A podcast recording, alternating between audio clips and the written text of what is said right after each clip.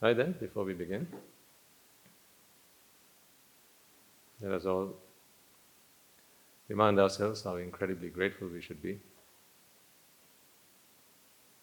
to have the Dhamma, to be in the presence of the Noble Ones, to be in the presence of the Mahasangha, to have the refuge of the Noble Triple Gem. This is all because of one man's commitment, his dedication, infinite benevolence, compassion towards all sentient beings. Before we begin, let us take a moment to pay homage to He who is magnificent, to He who is unparalleled, unequaled, infinitely merciful, boundlessly compassionate, kind. He who delivered us the path to our own salvation and our deliverance. This is the Supreme Buddha that we pay homage to.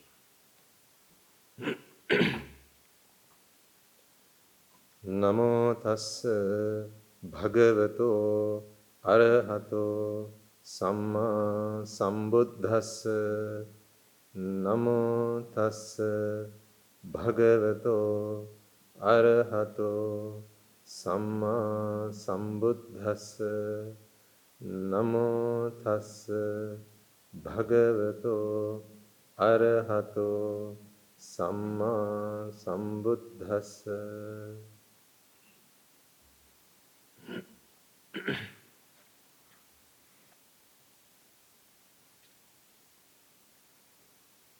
this is the time for your merits.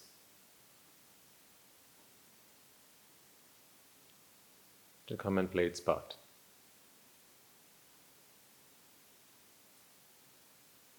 There's really nothing for you or I to do here.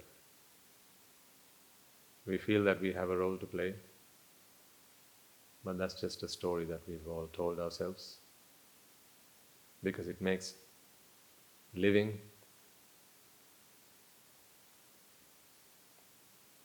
convenient so we can make sense of what's going on around us. But the truth is, this is when what you've given is to be gotten. So your merits will be your savior from this point forward. All I'm here to do is to help you draw them, attract them towards your. I don't do anything else. So, whatever you hear from this point forward, whatever you learn, whatever you understand, and whatever you realize, however much you feel relieved, free, exalted, whatever you feel like you have achieved, it is not my doing. This is all your merits. Therefore, have faith in your merits. Remind yourselves of the meritorious deeds that you would have done. Rejoice in them again and again and again. And those merits will save you from here on until the end. I often ask myself,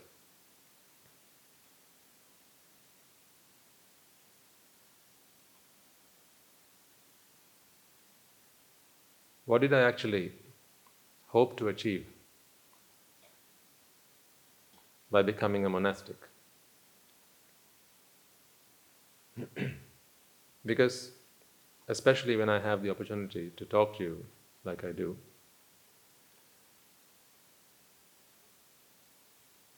I can't help but ponder this question about how does one get closer to achieving their salvation, to achieving their Nibbana. Because after all, that is what you're here for. You've come here and you've said you want to attain Nibbana.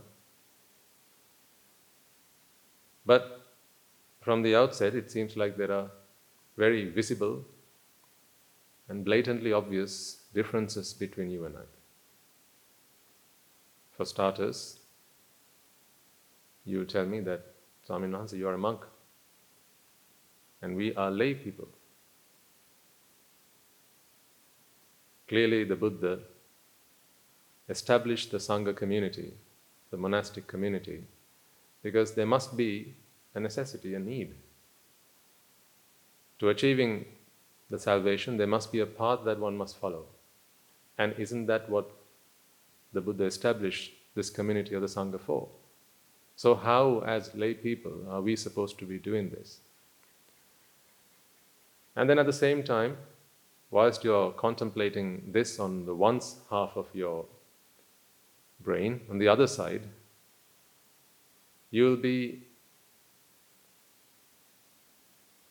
confused perhaps, or maybe on the horns of a dilemma, because your commitments, your obligations, your duties, they'll come to the forefront. And then they'll keep asking you, well, if you leave everything behind and go forth, then what about all the people you have to look after? What about all the people who rely and depend on you? What do you do then? You talk about compassion, you talk about kindness and gentleness and loving kindness to all, but then what about the people you're going to leave behind? What about compassion for them and loving kindness for them? Is this loving kindness for everyone else, just not for people you live with at home? These are some of the questions that you might find yourself trying to find answers to.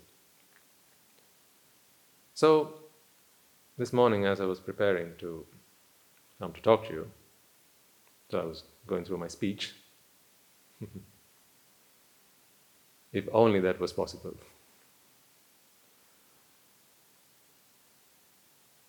I began to wonder what is it about layness that is an obstacle to your achieving of Nibbana? Because I can talk to you till the cows come home until monk life, monastic life, and how wonderful and amazing it is. But I know that there will be some among you who will perhaps have maybe, if you'll pardon me saying this, missed the boat on this occasion. There might be among you some who want to do it but can't do it. It could be for health reasons, it could be because of your commitments, and so on. Like I mentioned earlier. The truth is, ladies and gentlemen, it is not really layness that is the distance between you and Nibbana. That is not the distance that you have, which I don't, to Nibbana. It's not your layness.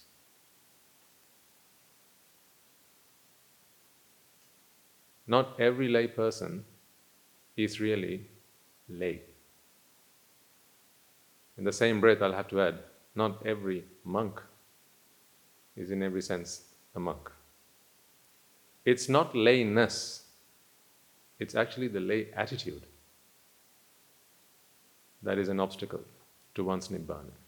So, whether you're a lay devotee or a monk, as I am, in the conventional sense, it's not layness that keeps you from attaining nibbana, it's the lay attitude. And I'll explain to you what I mean by the lay attitude. Because an attitude is a frame of mind, isn't it? It's not about how you're dressed. It's not about where you live. It's not about what you eat or who you live with. I used to live with five people.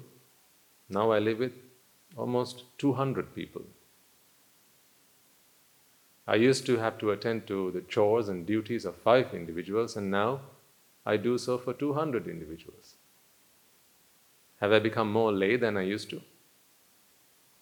In some senses of the word, it might seem like it more duties, more responsibilities, more chores, and so on. So, really, it's not that.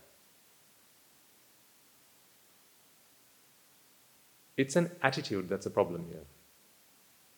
Let me explain to you, I'll talk to you about what that attitude is. Because then, what I want you to do is to ask yourself do I have this attitude? If you have this attitude, then it matters not whether you are in white or you are in saffron.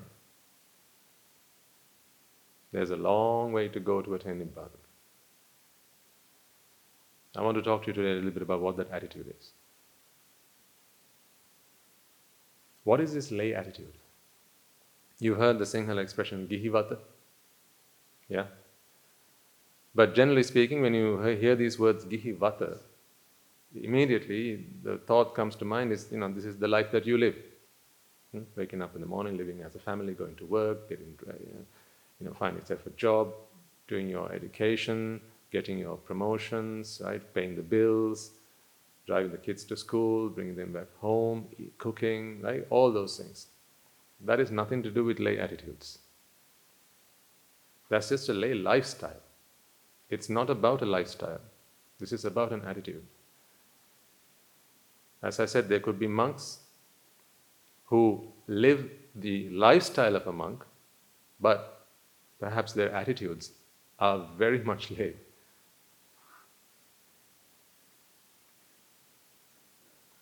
I want to help you figure out what a lay attitude is today. And in doing so, scrutinize yourself. Look within and see if you have a lay attitude to life.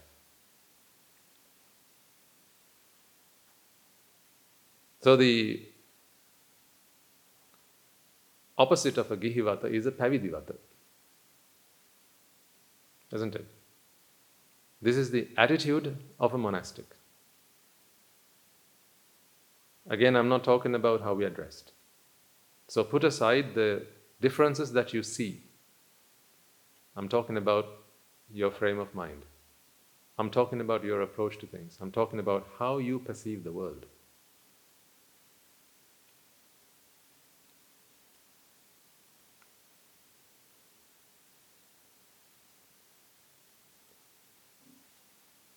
Going through life, you will get to experience all sorts of things.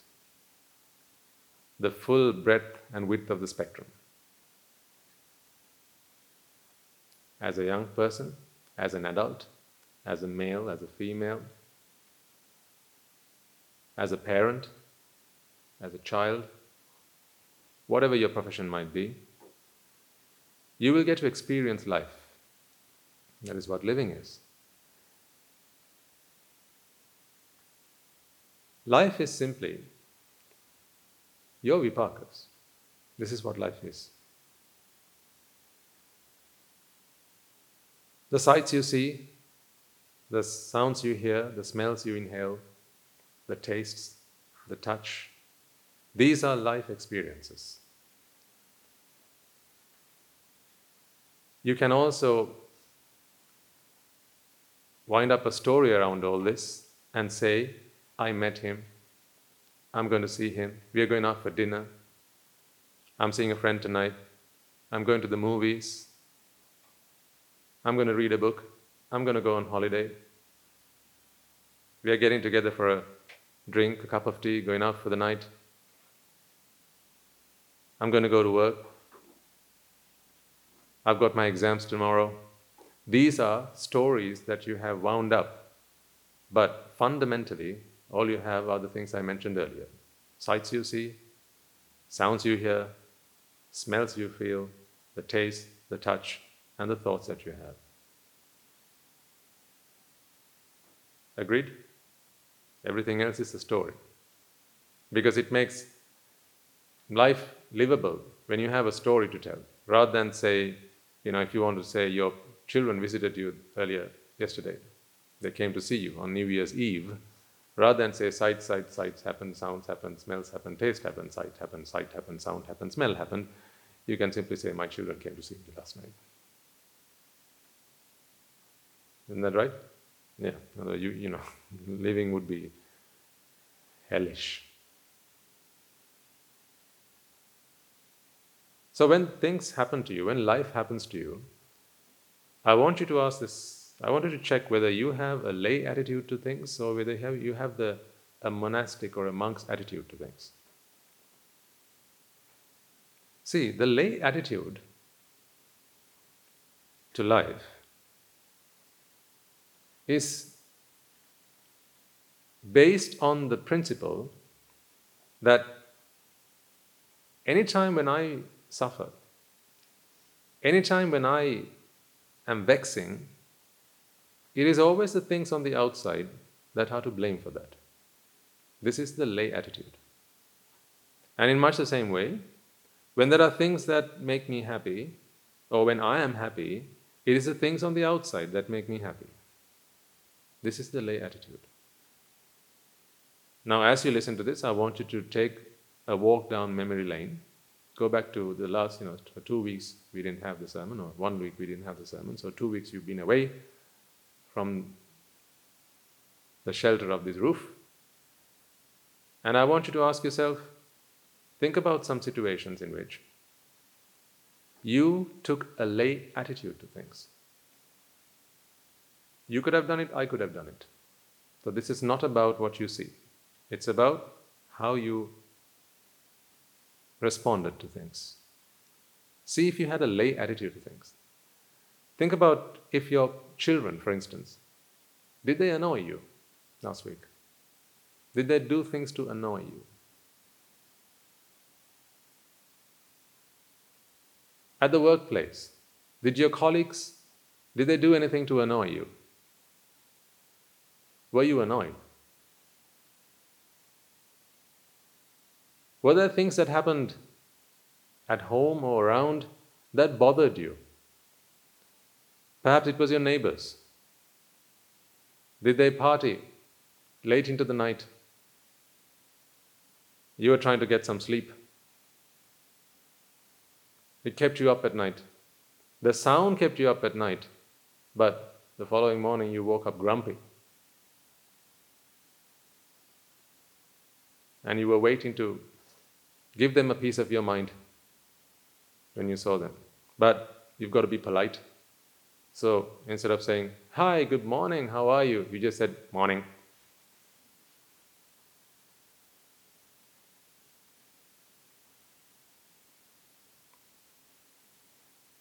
Was that what happened?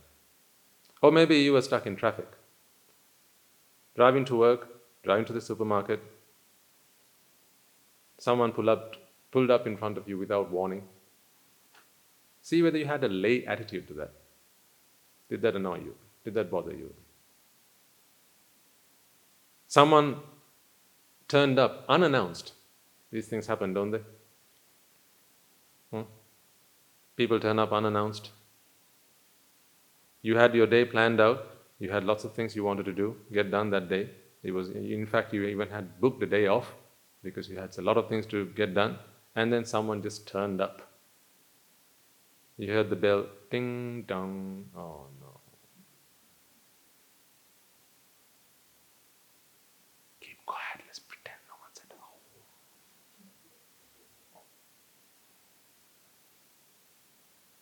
Then you have a little one at home. He screams at the top of his voice, Someone's at the gate! Ah, too late. So he said, Putha, we are going to pretend that Ammi and Tati are not at home. Because we've got lots of things we need to get done today. Okay? In fact, Tati is not at home, alright? Said Tati. So you know what happens next. Hmm? So what does he do? He walks up to the gate. Hmm? The Joneses are here. They say, Hello. Hello, young man. How are you?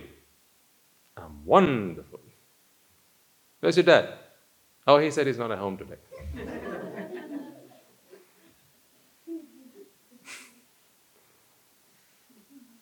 and then Obviously, dad hears this, so he stood behind the door.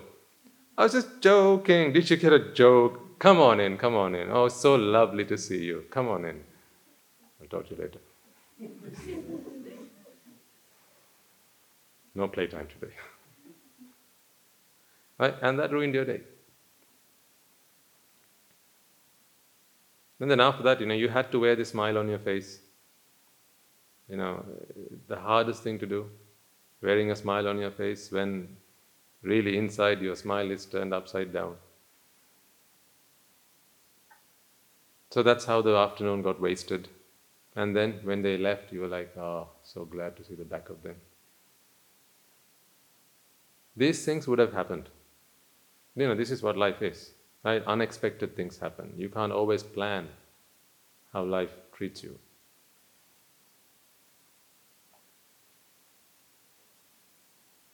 Or maybe it was the cat.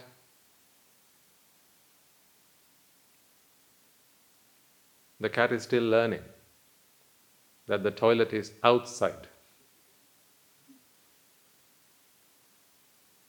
Hmm? Not your bed. Or not the new rug, that Persian rug. Not that one. It's still learning. That happened. Now ask yourself did you have a lay attitude to that? Did that bother you? Did that anger you? Did that annoy you? Someone might have accused you of something you hadn't done. What was your approach to that? Did you feel that this accusation, which is, you know, that deserves, I've not done this, how come you accuse me of this? You deserve capital punishment. Did you feel that way? Did you feel like you had they had to be told off? You were so annoyed. See, I'm giving you examples so you can you can go back. I'm giving you various examples because you know I wasn't there when it happened with you. So I'm just throwing stuff at you. You keep going back and see whether that happened, this happened, and so on. It was the morning, you were getting ready for work, right? And your plan is normally to iron your clothes in the morning. Bad habit. But some people still do that. and then there was a power cut. So the, the shirt that had just come out of the dryer looks like papadam. Now you got to iron the thing, right? And switch on the iron, nothing's working. There's a power cut. How did you feel at that time? Or you were trying to button your shirt up and one comes off. How did you feel at that time? Did you have a lay attitude? Or did you have the monastic attitude? It is not your layness that keeps you from Nibbana. It is your, not layness, it's your lameness. In other words, it's the lay attitude.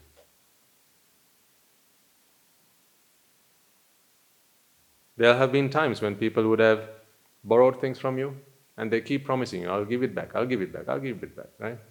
Maybe it's money, maybe it's a book, maybe it's something else, maybe it's a utensil in the kitchen, something. Maybe it's the mamati or the crowbar. Hmm? Your neighbor next door saw you working in the garden, said, Can I borrow that? If you must. Is what you thought? Sure. I couldn't, you couldn't have asked any sooner, could you? And so you lent it. That was 25 years ago. And you're still waiting for it. Every time he sees you, he promises you. That thing is now ancient. In fact, if he would return it to you, they'd come from the museum and they'd confiscate it. hmm? Yes.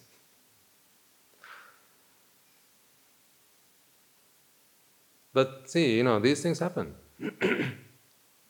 Sometimes, you know, as you, excuse me, live together as spouses, right? And uh, things happen, right? You want it red, she wants it green. How does that make you feel? Do you have a lay attitude? It's not having a wife that's the problem. It's your lay attitude that's the problem. It's not being married that keeps you from attaining Nibbana. It's the lay attitude. It's not having children. It's the lay attitude. It's not having all the wealth in the world. In fact, it's not even being the president of the country. I'll further explain this in the three-dimensional view so that you, you know, you will, you'll be convinced further if you, have, if you aren't already. And after that, I'll teach you the value of being a zero. So, go back to last week, go back to the week before, and ask yourself when these things happened to you, how did you feel? What was your approach? You know, it's perfectly fine if you felt angry. It's okay. Because that feeling of anger sometimes might be what you feel threatens your path to Nibbana. It is not. It's not the feeling of anger, because anger is like smoke. It is evidence of the fire beneath. That is the problem.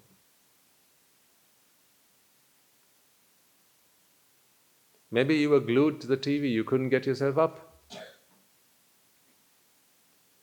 You thought, I am only going to watch for half an hour, I just want to catch up on the news for the day, and you sat down, and then three hours later, you're still there. You've got lots of other work to do, but you just can't get yourself up. Feels like you're glued to the sofa. You just can't get up. Those things might have happened. Or maybe, you know, with the children, computer games. Perhaps it was, you know, your phone, you're browsing your social media. I'm sure most of you will have been in this situation where you pick up the thing, right? You go on it just to check a message or send a message to someone, and you know the damn wall comes up, right? Now, it's designed to hook you in and to keep you there. Excuse me. So, one scroll of the thumb, that's it. That's a portal, you know, it, it, it absorbs your thumb and then the rest of you. And now, uh, on those occasions, you might have felt, no, I need, I need to stop this. I need to get out of this. But you can't. You, you tried. You honestly tried. You did. Sincerely, you tried. But you, you feel like, right, now I need to put this away. And then the next video comes up. Just this one. And then I'll put it away. And then soon after that is played, the next one. And then now they have the top comments at the top right. Right? So those comments are there to lure you in, to find out what else people had to say. Because you know, it's so curious. People are so curious. They want to know what other people had to say. So one thing led to the other, led to the other, led to the other. And several hours later, you put the phone down, finally exhausted, thinking, why did I waste three, four hours of my life? Now, how do I get it back? You can't. Now you just have this sour taste of guilt. You know there's so much work you had to get done. And perhaps you bought that time from someone, or maybe it was at work, or maybe you had to convince someone to give you that time off to do that, and you couldn't do what you had to do because you were glued to your Facebook. These things happen, folks. It is your lay attitude that is a problem in all of these situations. Living with your relations, is that easy? We can talk about that all day long, can't we? it's almost like it's a test from God. Hmm? Whether you can stand humanity. Because your friends you can choose, but your relations you can't. The funny thing is, they say the same thing about you.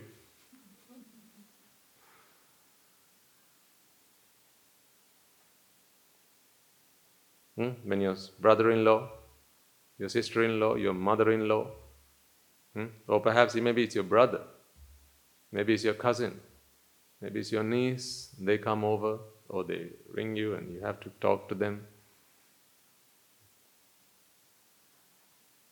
Think about those times where they are your visitors or you're their visitors and you know you just have to you just have to play it out. But you know there are very subtle things that they say that you know they know you know that they know that it annoys you but you got to keep quiet. You don't you shouldn't mention that because you don't want a rift in the family but you know that they know that it annoys you. So you both know that it annoys you but you just keep quiet about it and then you will have something to retaliate with so you know that they know that you know it annoys you but the spoken word seems harmless, but only the two of you know what the underlying intention was. Subtle hints. Hmm? These things just fly like tennis, this side to that side, that side to this side. These are situations you'll find yourself in. See, I mean, there's no end, right? You've, you've got how many years of experience of going through this? Yes, that many. All those years, you've gone through life. The, if there's one reason, and the only reason why you felt like this lifestyle, how am I ever going to attain Nibbana? Excuse me. It was not the lifestyle, is what I'm here to tell you today. It is not the lifestyle. It's not the way you dress. It's not the places you have to go, the duties you have to fulfill, the responsibilities that you have to fulfill. It's not that, folks. Just because you move to Sudamini Sugama doesn't mean you're going to get any closer to Nibbana. It's not how it works. In much the same way, just because you, you become a monk doesn't mean you're going to get any closer to Nibbana. You will, of course, have the presence of Kalyanamittras, but that in itself is not going to be the deal breaker. The deciding factor is what your attitude is. So let me explain this to you. I'm going to have to use the board for this, and if there are those at the back who struggle to see, then please let me know.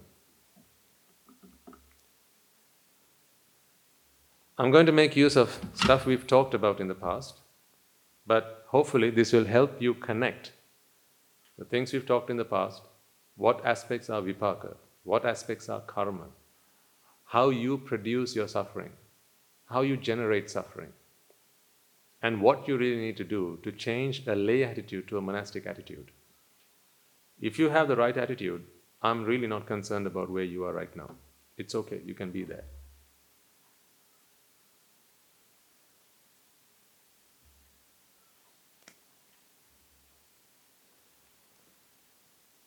We talked about the five senses the eye, ear, nose, tongue, and the body.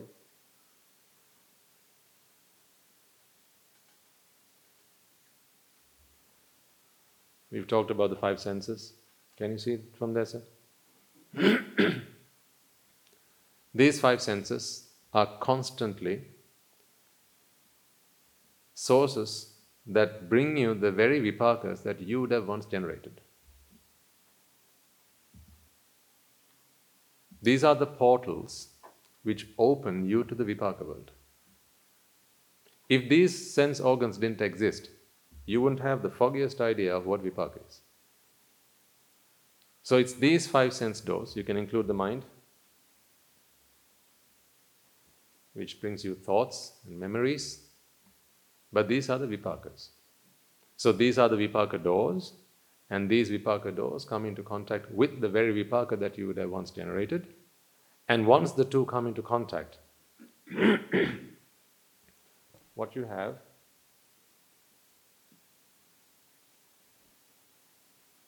is a chitta.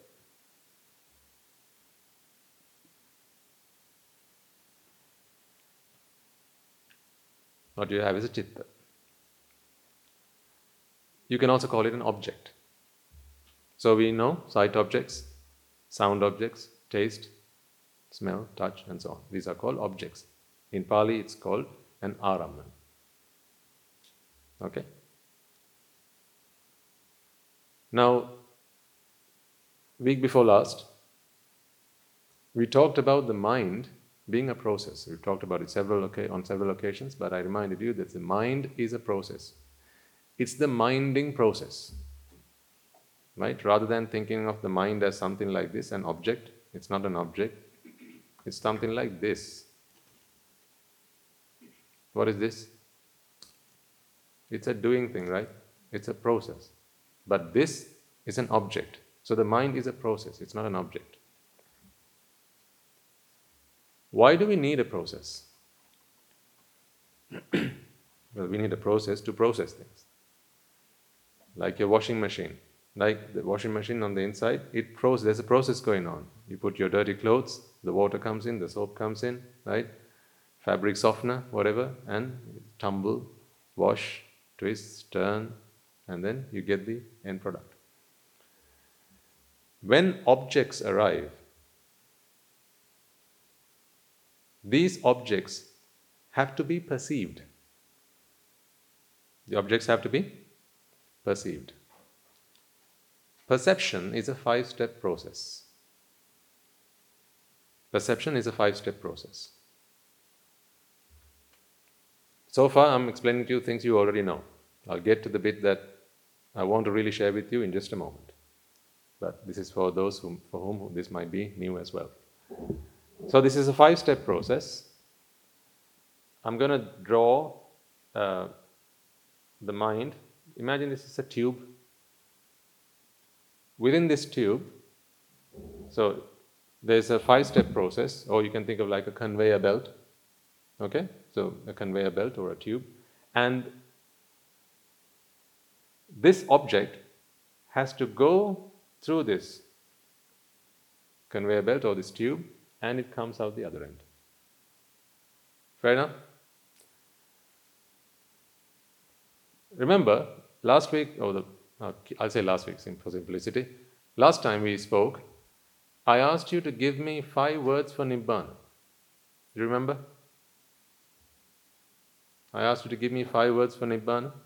What are they? Rupa Vedana, Sanya Sankara, and Vijnana. Yeah? We talked about how Rupa Vedana, Sanya Sankara, Vijnana are really synonymous with Nibbana. Here we are talking about Sopadisesa Nibbana, not Anupadisesa Nibbana. What's, what is Sopadisesa and Anupadisesa Nibbana? Exactly.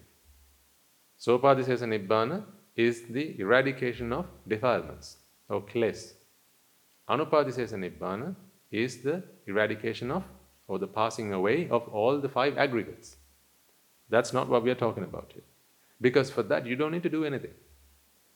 You're practicing the path, the Noble Eightfold Path, this virtue, these practices, listening to the Dhamma, all of this is for one thing, and that is to achieve Sopadisesa Nibbana, which is the eradication of defilements. So, if the eradication of defilements is what we need to do, and not the eradication or the cessation of the five aggregates, then would it not be fair to say that the five aggregates is another word for Nibbana? There you go. So the five aggregates is another word for Nibbana. So imagine you become an Arahant. Hopefully that's not just an imagination. Hmm? One day it will be a reality. Right? But for now, let's imagine you become an Arahant. What are you at that point? This body, which is again Rupa, and then besides that, mental objects. So that is again Rupa, Vedana, Sanya, Sankara, and Vijnana. So that is what an Arahant is. And hasn't an Arahant attained Sopadisesa Nibbana? Well, there you go then. Nibbana is Rupa Vedana Sanya Sankara Vijnana. Which is why it would be erroneous to think that the cessation of the arising of Rupa or Vedana, Sanya, Sankara or Vijnana is Nibbana. That is when you go to the Arupa. Right? If you at any point feel that Nibbana is the eradication or the this, uh, the, the suppression of the five aggregates, then you're off the track. And you go into the arupa worlds and you get stuck there for a very long time. But that is not what Nibbana is. Nibbana is the cessation of raga, dvesha, moha. This object needs to go through this pipe while it's processed and then come out the other end. So arise and pass away. Let's look at the, the, the, the mind process of an arahant for a second. I'm going to change this to something else so you can better understand. It's just a mental object, that's all. You can think of it as sight object, sound object, whatever, right? Imagine this is a ball.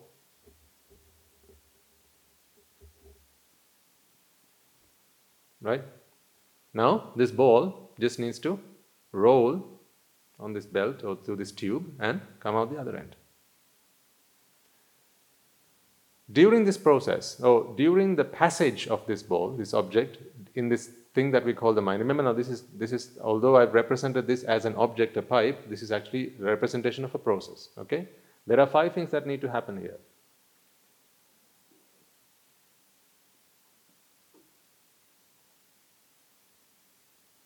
What's next? Recognition, then response, and finally perception. So by the time this gets here, the minding process has achieved what it needs to do. There is no other job for the minding process. So let me give you an example. Imagine it's this duster. This duster now you see, so it's come through that sense door. This now is ready to be minded. I'm making up some funny words, but it's only to help you better understand this, okay? It's ready to be mound, minded, okay? So you put it here where the, the mind is ready to accept this, it's ready to process this object, and now it's received. So that process receives this, ready to continue the processing. Next, it registers it. Next, recognizes it. But at that point, you are not going to be able to say that this is the whole thing. These are all aspects that need to be complete because the ultimate goal is perception. Today, you look at this and go, This is a duster. That's because not, not simply recognition has happened, perception has happened. Okay? Because the fact that you know that this is used to rub, erase, right? It's all that, that has to happen here. This is the response part. So then response and finally perceive. So by the time this object, so it goes rolling and it gets to this point, now you can say, ah, this is whatever it is. This is that sound, this is this smell, this is that taste, this is this object. All good so far? Okay. This is called the minding process. In other words, this is what you do inside these bodies of yours. This is the, the, the, the, the magic that happens within these bodies of yours. This six foot bundle of muscle and bone, inside of it, this is what happens. Okay? Right. Now, what's the problem then? This is the monastic attitude. What? The monastic attitude is this? You'll explain, you'll, you'll understand it better when I show you next what the lay attitude is. Let's look at now the lay attitude.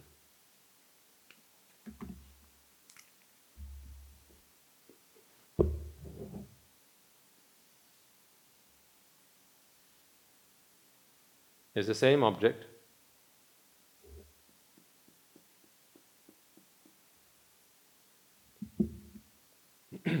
and the processes are the sub processes are, are no different. It's still Rupa. Sorry, uh, still, yeah, so they're still receiving, registering, recognition, responding, and perception. No difference there. But imagine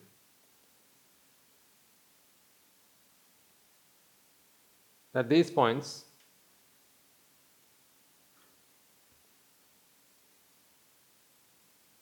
the tube was perforated and you could drop some screws. Okay? So you drop the screw like this to some some some degree, right? And here all of it. Okay? Here, say halfway. Can you all see this okay? Yeah? Here again all the way. Then here just a tiny bit. Ladies and gentlemen, I present to you the lay attitude. What's going to happen now when this ball comes rolling? Hmm? Yeah. You are not going to be able to get any further than this point. Yeah because it's not free to move. You have set in place a specific obstacle or condition, um, what we call a vidya, a way, yeah. This is the way I want it. I want it this way. That is a lay attitude. Things in this world have to be uh, this way, my way. So, this my way is the lay attitude. So, what happens now? This thing cannot pass through. Therefore, whenever this object comes into contact and hits this, it collides with this, how do you feel? Oh, yes. That's when you feel anger. That's when you feel vexation. That's when you feel frustration. That's when you feel annoyed. Now, I want you to understand how you feel these emotions. This is what's happening. So, what is the typical lay approach? Those with the lay attitude, what is the lay approach? Let's look at the lay approach. You want this to pass, but you're not ready to change. So, now what do you have to do? You're going to have to change this. Yeah? You're going to have to change this. So, what do you do? You'll either come up with a way to squeeze this, right, and compress this so that it can pass through here, or you're going to have to change this altogether. I don't want that one. Give me another one. Give me something else. Give me something that fits my way. Give me something that fits my way. I don't like this way. Give me something that fits my way. So now this can pass until it comes to this point. Now it still won't pass from here on. So again, what do you have to do? Either squeeze it further or warp this. And you say, actually, you know what? I don't like round things. Give me, give me square things. Give me square things because those are the things that can pass through my way. See, before you had the highway, anything could pass. But now you have it my way. So when you have the my way, things that used to happen on the highway can no longer happen. So now you have to have very specific things in this world that please you. And there are things in this world now that annoy you. So now this can pass. And when that passes, you feel, woohoo. You, feel, you say, I feel good. because that passage of that object brings you a feeling of pleasure. Because you are trying to get something to pass through, and you know, the moment when the, this is like a lock and key mechanism. You know how the lock works, right? When you slide in the key, there are the, the lock is designed to have these like they're not screws, but they're more like uh, what would you say? Spikes, yeah, thank you. So something like that, which they have to move up and down to allow the key through, right? And that combination makes the key a unique combination. So you see, this is the same thing that's happening here. When you have a specific combination, and that combination has to be fixed, now, there are very specific things that will please you, and there are other things that can annoy you and upset you. Now, if you ever wondered, why is it that there are things that make me angry? Here's the reason you are not prepared to change. Now, here's the other part of this. These are the fruits of the seeds that you sowed, not me. It's now too late to change them and ask for something else. These are the fruits of the seeds that you sowed. You are responsible for the things that come to you. But now you say, I don't want that. Give me something else. But hey, that's what you sowed. So this is what you're going to reap. But the very things that you sowed down, now you reap, and now you're saying, I'm not ready for that. Give me something else. This is the lay attitude. Now, here, let me explain to you further how you come into problems and you have misunderstandings with people and how people get into fights and all these things. Right? Let's say this is the husband. Okay, and this is the, uh, the, the, the color of the wall. Hmm? Uh, what color your bedroom needs to be. Okay, so the husband has, say, this configuration of Rupa Vedana Sanya Sankara or this thing. And this is the combination for red. This is the combination for red. Okay? Now let's look at the wife.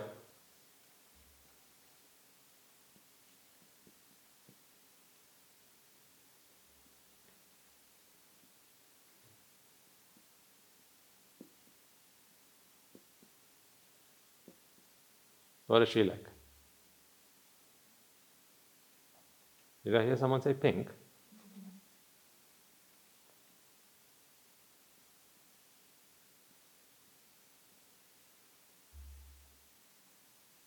Okay, pink.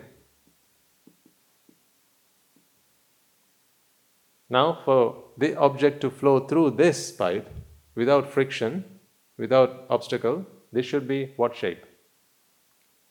There should be another, a different kind of shape. So it could possibly, like this will go through first initially, but then after that it should be something else. Maybe it should be this shape. And uh, say, uh, perhaps this could be a bit longer, right? Or somehow a different shape to this, because this that fit in this is not going to, going to fit here. It's a different shape. Now, you could also think of this as, say, uh, so we said the, the, the, color pink, for instance, okay? And now what happens? When pink is presented to this configuration, there is conflict. I don't like that because that is not my way. When red is presented here, that's I don't like that. I want it a different way because I have my way. These ways have been set because of the drushti. The exposure, the indoctrinations that they have had over a period of time. Maybe they saw them when they went to their friend's place. Maybe it was a TV advert. Maybe someone said, you know, it looks nice if you painted these walls pink or red or whatever. And whenever they feel that something is good, these screws are dropped to that distance and then they are set. So, what is the lay attitude? I'm not prepared to change. Who must change? You must change. What is this person's attitude? I'm not ready to change. You must change. Now, the two people, what happens? Fight. Haven't you heard of stories where these things lead to divorce? Sometimes people divorce because they couldn't decide on whether the toilet seat should be up or down. No, seriously. They couldn't decide on whether the toilet seat should be up or down. So they divorced because of a toilet seat. Till death do us part, they said. Hmm? They should have said, till we go to the toilet, do us part. Because that's all it took for them to part. What does the Dhamma help you do then? What does the Dhamma help you do? The Dhamma helps you attain Nibbana. How so? Well, you see, what is Nibbana? Rupa Vedana Sanya Sankhara Vinyana. In other words, whatever this is, whatever this is, I accept it. The way it is, is the best way it could be. I accept it no matter what comes in. You're okay with anything and everything. I don't mean this from a conventional per- perspective. You know, in the in the world outside, you know, there are ways in which things ought to be. Right? We stop at a traffic light. You can't just say, "I'll just," you know, everything's fine the way it is. You can't say that. When you walk outside, you've got to be dressed. You've got to be dressed appropriately. Right? As a monk, I have to shave my head. These are things that have to be done, and that is convention. But those are not reasons for one to be upset inside, in the mind. If the mind is ever upset, if the mind ever feels vexed, it is because you do this inside. If you will accept what I have explained to you, ladies and gentlemen, you will have accepted responsibility for your own happiness and your own suffering. What is the lay attitude? I am fixed. This has to change. Remember, there are uh, getting two people to agree on one thing is one of the hardest things to do. And besides, even if it's not another person that has to agree with you, there's still nature. There's still nature, right? Nature will have its own way of working, right? And then what happens when nature comes against you? So then how do you how do you work? You know, you don't like it to rain today. Well, tough, it rains. So I don't want it to rain is your configuration. Is the setting that you have for yourself and it's fixed. You want it to be that way and it rains. Now, who are you going to discuss whether it's going to rain today or tomorrow or not? Who are you going to de- uh, debate with? There's no one to debate with, no one to discuss with. You just have to put up with it. So, what does the Dhamma help you do then? The Dhamma helps you to unscrew these. Because what will have happened throughout samsara, you have always practiced this this dropping the screws and tightening them. Okay? Throughout samsara, you will have practiced this, and now is your, is your chance, is your opportunity to start unscrewing them. But initially, it's going to be very tough because it will feel like they are cemented. The Dhamma has the medicine, it has the lubricant. It is the lubricant. Beg your yes. Right? It helps to remove the rust. So you start putting bits of Dhamma in here. In fact, you could, uh, in fact, you could think of it this way.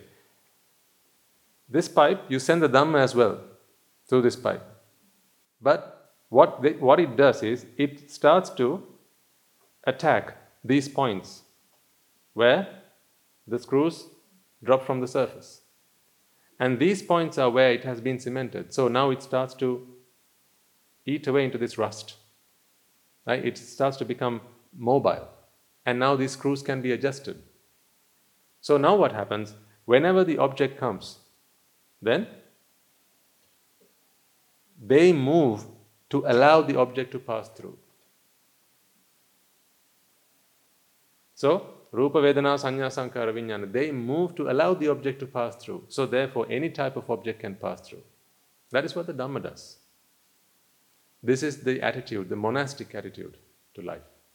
Here you see the lay attitude to life. So, whether you're a lay or a monastic doesn't depend and doesn't rely on your lifestyle. It's not your lifestyle that matters. The reason I want to share this with you, and I have shared this with you, is because I want you to contemplate on how you approach things in life.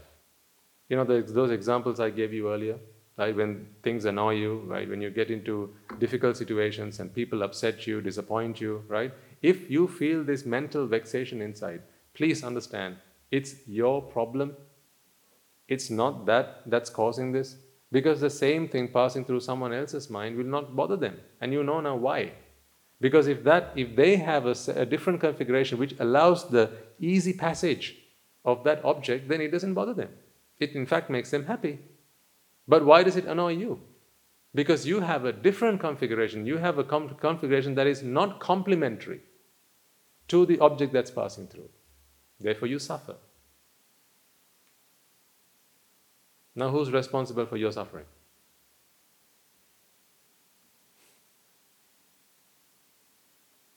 Exactly. Are you ready to accept that? That is the first step to becoming a monk.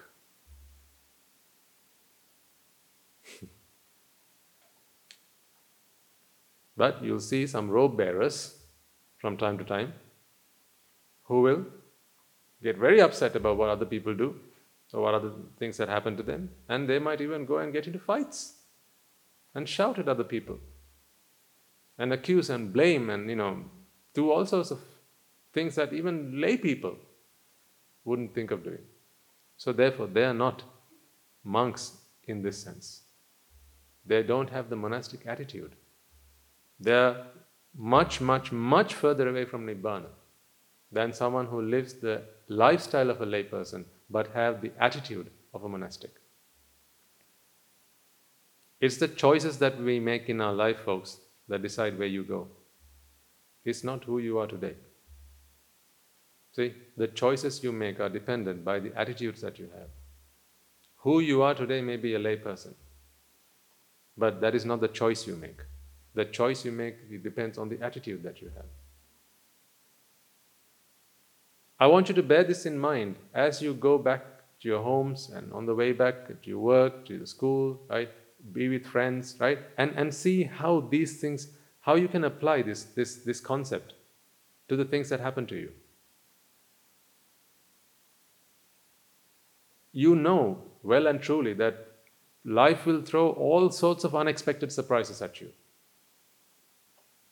you know, from a death in the family to someone being diagnosed with a terminal illness, right? To a, a loss hmm? to perhaps, you know, some kind of grievance or maybe accusations, having to depart from loved ones, having to be with people you don't like. All of these things are adversities that life will throw at you. Ask yourself, what is my attitude now? Because your attitude alone will determine whether you're going to be able to live a happy life or not. The, the most important thing I ask of you from today, from explaining this to you today, is can you please stop pointing your finger at the outside world and say it is they or that that makes me unhappy? For as long as you do that, you're a million miles away from Nibbana. I can say that responsibly. Every single time you say, it's that that makes me unhappy, it's her, it's him, it's them, it's the, it's the economy, it's the politicians, it's they who make me unhappy, it's they who make me angry. How can you expect me to be happy when these people, they're messing up the country? Okay? If you feel upset, I'm not talking about when you see something's wrong and you have to go and address that. You know, if you walk down the street and you see a broken pipe, what should you do? You ring the water board. That's what you do. If you can fix it, you fix it. Otherwise, you ring the water board. Ask someone to come and fix it. Now, this is a problem that has to be fixed. It's a, it's a conventional problem. It has to be fixed. I'm talking about when you feel mental vexation. This mental suffering is your own product. You make it up. Why? Because of this. You having your way. Anyone who has their way is a long way off from Nibbana.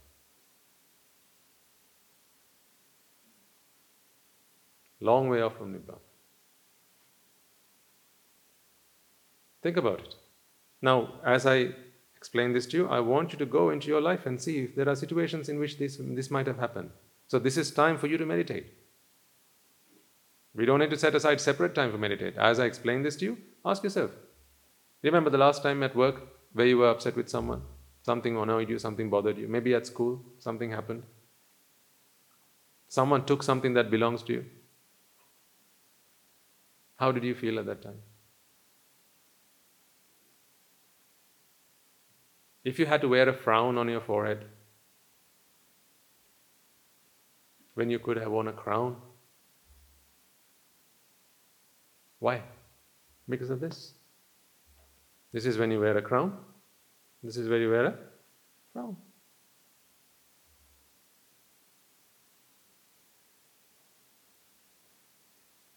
So, how does one get from this to that?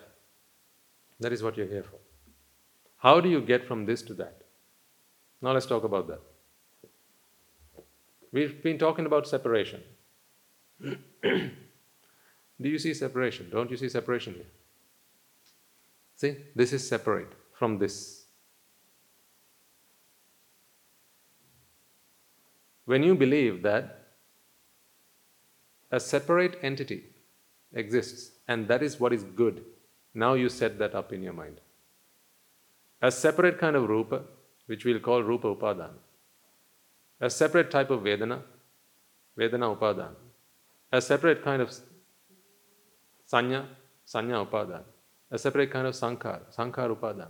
A separate vinyan, vinyan upadana.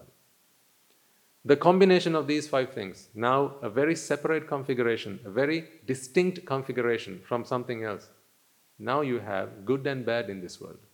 Things that you like and things that you don't like. This is the sense of separation. It all happens because you feel separate. You feel you are unique. You, this is, this is the, all the making of jati.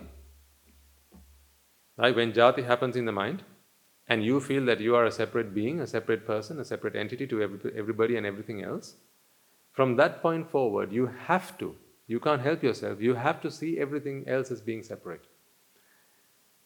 And when you start seeing everything as being separate, now there are things that make you happy and there are things that make you unhappy.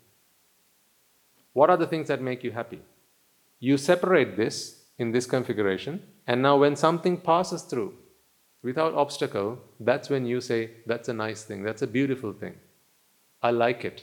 That's what, that's what happens then. When you have a configuration and things don't pass, they come and collide with your configuration. They collide with your configuration. Now there's friction. That's when you say, I don't like it. It makes me annoyed. It makes me angry. I'm upset.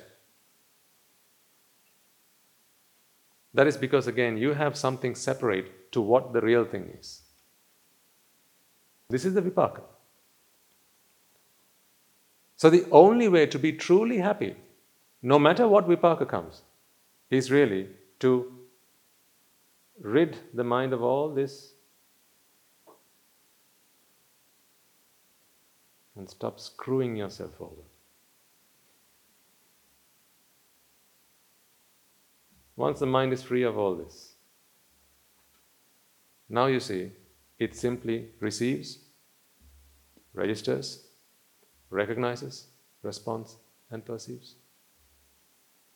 But when you have a certain type, a certain kind, a certain way of receiving that you want, that's when you start dropping that screw and saying, right, I only want these kind of rupa. I only want these kind of vedana. I only want these kind of recognition, sanya. These kind of sankara, these kind of vijnana. Now what have you done? You've separated the entire world into two parts the things that I like and the things that I don't like. So, therefore, you can no longer enjoy the whole world as it is. You, can't, you can no longer enjoy all of God's creations. Now you have some things you like and some things you don't like. Aren't you punishing yourself? This is self inflicted punishment, which you don't need to do. This is the lay attitude. When you expect the outside world to change. So put yourself into these situations. I mean, you know, I, will tell you one thing I, I do in life, folks. I've, I've done it in my past, but I do it more so now because I understand better and more fully that this is where the problem is. If ever there's something that upsets me, I never walk away from that. But it might have been my behaviors in the past. If there was something that annoyed me, I would walk away from that. Because I don't want to be feeling annoyed, right? No one enjoys that. But now I know that that sense, that feeling of annoyance or annoyance, that feeling of annoyance is, is simply an indicator to me that there's an underlying problem. So I don't walk away from it. The best analogy I can give you is, you know, if you get into a car and you turn on the, before you switch on the ignition, you switch the key to the on position, right? And then your, all your indicators come on on the dashboard, yeah? And they say, you know, a light comes on and say there's not enough fuel in the car. Then another light comes on and say the indicators aren't working. Another will say that there's not enough pressure in your in your tires, right? Whatever. And then something go beep beep beep beep. Something's wrong. Not enough you know, fuel or something. What's the first thing you do when you hear all those things? You plug your ears? Hmm? Or you remove all the wiring on the dashboard? I don't want to see any of this rubbish. When you go buy a car, you ask, can you please give me a car that has no indicators on, on the dashboard? In fact, if it stopped working, what would you do? If your indicators stopped working, you know, not the left right indicators, the indications on the dashboard, if they stopped working, what would you do? You would go to the garage and you would get them fixed, wouldn't you? if one of the bulbs have gone off, you would get it replaced because you want to know that something's wrong. Isn't it? Best be prepared than be sorry. Yeah? So you want to know what's wrong. Now, in the same way, what are the indicators that you have that something's wrong with you? There you go. Well done. Anger is an indicator that something's wrong with you.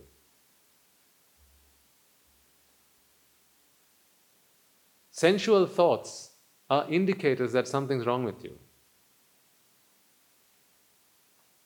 Egotistical thoughts an indicator that something's wrong with you. Your fight should not be with those three things. Your fight should be with the underlying problem because those are simply the indicators.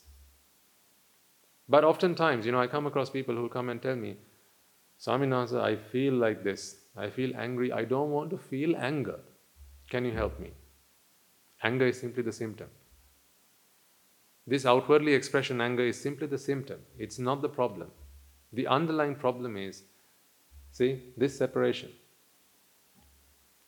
So you want what people really say tell me is they want to be like this, but they don't want to feel angry. Again, they are saying this is my way. Isn't it? So my way, I want to keep my way, right? But I don't want to feel anger because anger, you know, I don't like that feeling. I don't like it when I have to, my heart starts beating faster, you know, and starts sweating. And I don't like that feeling of anger, but I want to keep my way. That is again their way. That's not the way it works. Or if you have sensual feelings, lustful, lustful desires, you know, those are not the problems. those are simply indicators of an underlying problem. That's why, you know, sometimes we get people like young, young, young people who come to us and they confess with us about some problems they have. Sometimes it might be their addictions to maybe pornography. But what we, we don't tell them that these are dirty thoughts. We don't tell them that. That's nonsense. What's dirty is the fact that the mind has a separated configuration. In their minds, they have this is good. Therefore, anything that passes through that they'll say is lovely, is nice, it's good looking, wonderful. And anything that comes into conflict with that, any friction, and they'll say that's bad, that's dirty, that's ugly, that I don't like. So, which one is good? This, this setting or this setting? Which one's the right setting? They're both wrong. Because either way, you'll either be disappointed, so there'll either be pleasure or there'll be pain. Neither of these settings are right. This is the one that's right. Because here, there is no setting per se. Anything that comes can pass. There is no room for vexation here, therefore, there's no room for pleasure here. It is what it is. Completely and fully open to vipaka. Whatever the vipaka is, ready to accept it. So, what is the homework now? you understand this concept. If you have understood this concept, I want you to start thinking about the problems that you have through this model. Okay? While you're here, there may be few occasions you can do this, but as you go home, after you go home, right, there'll be lots of potential situations into which you can apply this. even as I speak, hopefully you are thinking about some. Ah, I could do it here, I could do it there, I could do it there, right? I see, I see. Whenever you feel a vexation, I want you to start to think about why it might be. Is it this to blame, or is it my setting, my configuration, my separate setting that is to blame? Once you recognize that, you will take complete and full responsibility for how you feel. That is where your Nibbana starts. Where does Nibbana start? when you take responsibility for your own suffering. In other words, when you take full responsibility for your own happiness, that is where Nibbana starts. Until you take that responsibility, Nibbana is a long way off. For as long as you expect the outside world to stop making you unhappy or to make you happy, right? Nibbana is a long way off. So, for as long as you have that lay attitude, of course you will not attain Nibbana. Whether you are dressed like that or you're dressed like this. That won't change. Does that make sense? Now, here's what I want you to do as homework. You go back home, right? Life, live. Think about at least on three occasions, folks, please, right? Think about three occasions into which you can you you would you could apply this this concept. I'm not asking you to come back and share it with me per se, but you have those group discussions, right, on Saturdays that could be a fantastic opportunity to share what you have experienced with one of the Swami nuances. You can share with them, and I'm sure they'll be more than happy to listen to what you have to say. And if there was a time where you struggled, they could help you with that. Because wherever you would have felt that, that vexation, it would have been either a Rupa Upadana, a Vedana Upadana, Sanya, Sankara, Vijnana Upadana. This is clinging onto something. These are called the clinging aggregates. This is the aggregate Rupadana Sanya Sankara Vijnana. But the moment you drop these screws, now that's where you cling onto that setting, onto that configuration. Now there's, there are certain things you like and certain things you don't like in this world. That's the way it works. So I ask you to come up with three instances, three examples in your day to day life. And you can come back and share it with the Swami Swaminatha. Swami said, This happened to me, and this is how I thought about it. I realized that there's a certain setting that I had set in my mind, and that is what caused me to suffer, not the outside world object. Why do I ask you to think about three examples? The reason is it is your application of these concepts that will free you, not the knowledge. Knowing something and doing something are worlds apart. I can't emphasize that enough. Only those who do will free themselves. Those who know won't. Can I give you the best example of that? Have you all read self help books? Self help books, productivity books, right? Books that people have written on how to become a millionaire. Huh? You have, right? Yeah? Do you know that each of those books get proofread and typeset? Hmm? Yeah, they get typeset right before they get sent to the publishers and they get printed and then they land on your table as a book, right? So, what about the typesetter? You read maybe sentences, maybe paragraphs, maybe words. You know what they read? Each and every letter. Have you seen a millionaire typesetter? But the typesetter, he or she typeset the entire book, all 350 pages of it. But they're still typesetting. Not, there's nothing necessarily wrong with typesetting, but what I'm saying is, if you'd ask them, wouldn't you like to be successful? They'll say, yeah, I wish one day I could earn a million. I wish one day I could be a successful, a rich person. But ah, I'm here typesetting. What can I do? The irony of it is, they read every letter of it. So if you ask them, they will be able to give you front to back and back to front, everything that was in the book. So they have the knowledge. What don't they have? Practice. That's what I'm saying. It's not knowledge that's going to save you. You don't need to know a lot. You only need to know very little. But that very little application of that is what's going to free you. Daruchirya Maharatan Vahanse, what did he hear from the Buddha? Just one verse. You go and ask him about these things, he'll be like, I don't know, ask somebody else. Go and ask him about Paticca Samuppada, he'll be like, Paticca what? He won't know.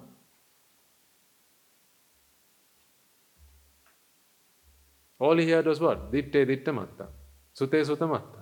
Mute mutta matta. Vinyate vinyata matta. Can't you see that now? What is ditte ditta matta?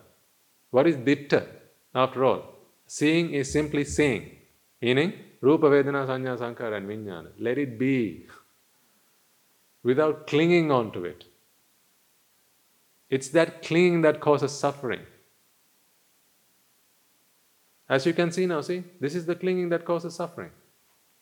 So, when Daruchirya heard the Buddha say this out loud, his wisdom was so sharp, yeah, his wisdom was so sharp, he was immediately able to contemplate and, and, and comprehend this, this truth.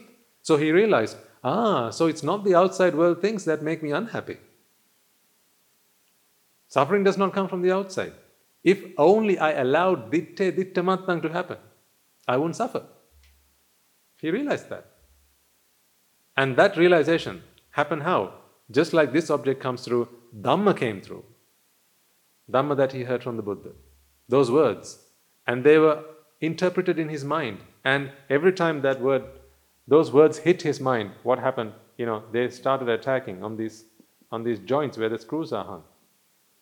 And they started to dissolve the, the, the cement that was there. And now, those separations, those partitions, right, they all, those screws, they dropped.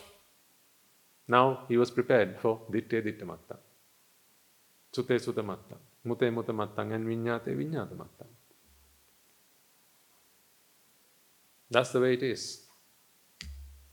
So you don't need to know a lot, but it is your application that is very important. So why do I insist that you, as ladies and gentlemen who live a lay lifestyle, make use of every opportunity to practice? It's because, folks, you know, in, I know that in your life,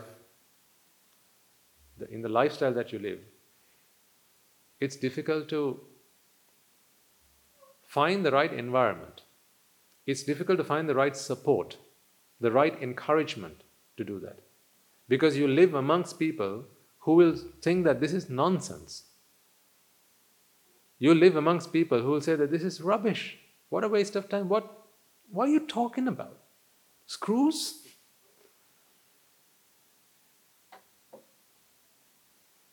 All they'll be interested in is if this doesn't work, change it, flatten it, elongate it, crush it, swap it. That's what they'll say. But I'm telling you, that's not what you need to do. Let what uh, is out there, let it be. Let the world be. You change. You're the one who needs to change. But that's very difficult to do for them because they don't know how to do it. Because they don't understand anicca dukkha anatta and its application on rupa vedana sanya sankhara vijnana. So how is the how is the knowledge of anicca dukkha anatta helping you here? Let's just spend a few minutes talking about that. Why do you drop these screws down here? Because you don't understand that rupa is in fact anicca. Because you believe, you don't, you don't, you don't, you don't, you, do, you feel that this static configuration, this fixed, this separate configuration, this condition is what brings you happiness.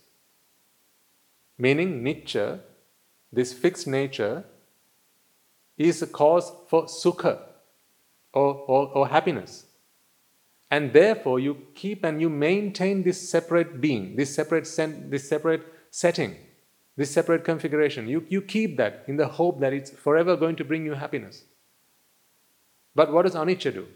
The, the understanding, the knowledge of anicca teaches you no, that's not how it's supposed to be. These things simply change all the time. They're not fixed entities, they're simply energies, as we talked about last week. It's not fixed, it doesn't have to be fixed.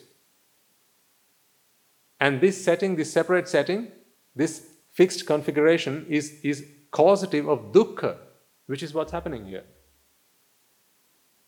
It is causative of dukkha. And once you understand that, now anicca, dukkha, and anatta. Therefore, you go from a fixed setting, a separate setting, to one where, now I understand that, understood it now. It is that setting itself, these dropping of the screws themselves, that has caused me suffering so far. So once I get rid of that, now anything can go. Anything is acceptable, anything flows. I'm happy with anything. Right. Let me talk to you about the value of a zero before out of time. So, three examples, okay? That's your homework. Is three enough? At least three. I, I, I, give you this as a task because I just want you to do it. At least because Swami has asked you to do three, you'll do three. Won't you? But three is not the right answer. You should be doing it all the time all the time. Right. What is the value of zero? Typically, zero has no value, does it? Typically speaking, zero is when you when you want to say that something has no value. What would you say? Zero. Hmm? Nil. Nothing. Zero. No value. So there will be times in life where you feel like a zero. Aren't there times you feel like a zero, where you are worthless? Where you feel like you contribute nothing? Where you feel like everyone around you is far better than you are? They are more knowledgeable, they are more virtuous, maybe, they are better, they, they better practice the path, unlike me, you might feel. Or even, even from, a, from a materialistic point of view, you know, maybe they are wealthier than you. They are more affluent than you. Maybe they are, you know, they're healthier than you. Whatever. They're stronger than you. They have more authority than you. They're more powerful than you. Hmm? There'll be times where you feel like that. Even, you know, going back to school. Right? What happened when the school test results came? Hmm? How much, how much, how much did you get? Hmm? How much did you get? Right? Always comparing yourself with others. Because when you are someone, you have to park yourself somewhere, right? When you are someone, you have to always be either above or below or at the same level as someone else. This is a problem that all someones have. Where am I? It's a very, it's typical of someone's to have this problem of where am I with others. So you can't help yourself from comparing yourself. You know, if you are at work, you know, perhaps, you know, maybe you compare yourself with your seniors and you wonder how much might that guy be getting paid? Huh? I wonder how much he gets paid. Does he get paid more than me? Can I find out how much he gets paid? These are things that will bother you sometimes. Hmm? How do I get to that level? How do I get to this level? I'm not simply talking about you know you becoming more successful. I'm talking about how you feel inside about how you compare with other people. And on those occasions, folks, you will feel like on occasions that you, you are a zero in comparison to others. So when you feel like you are a zero, you know, you will you will immediately start to give other people values. You will say, okay, that guy, he's a he, he's a five. Hmm? My boss, he's an eight. And sometimes, you know, this comparison can even happen at home, husband and wife.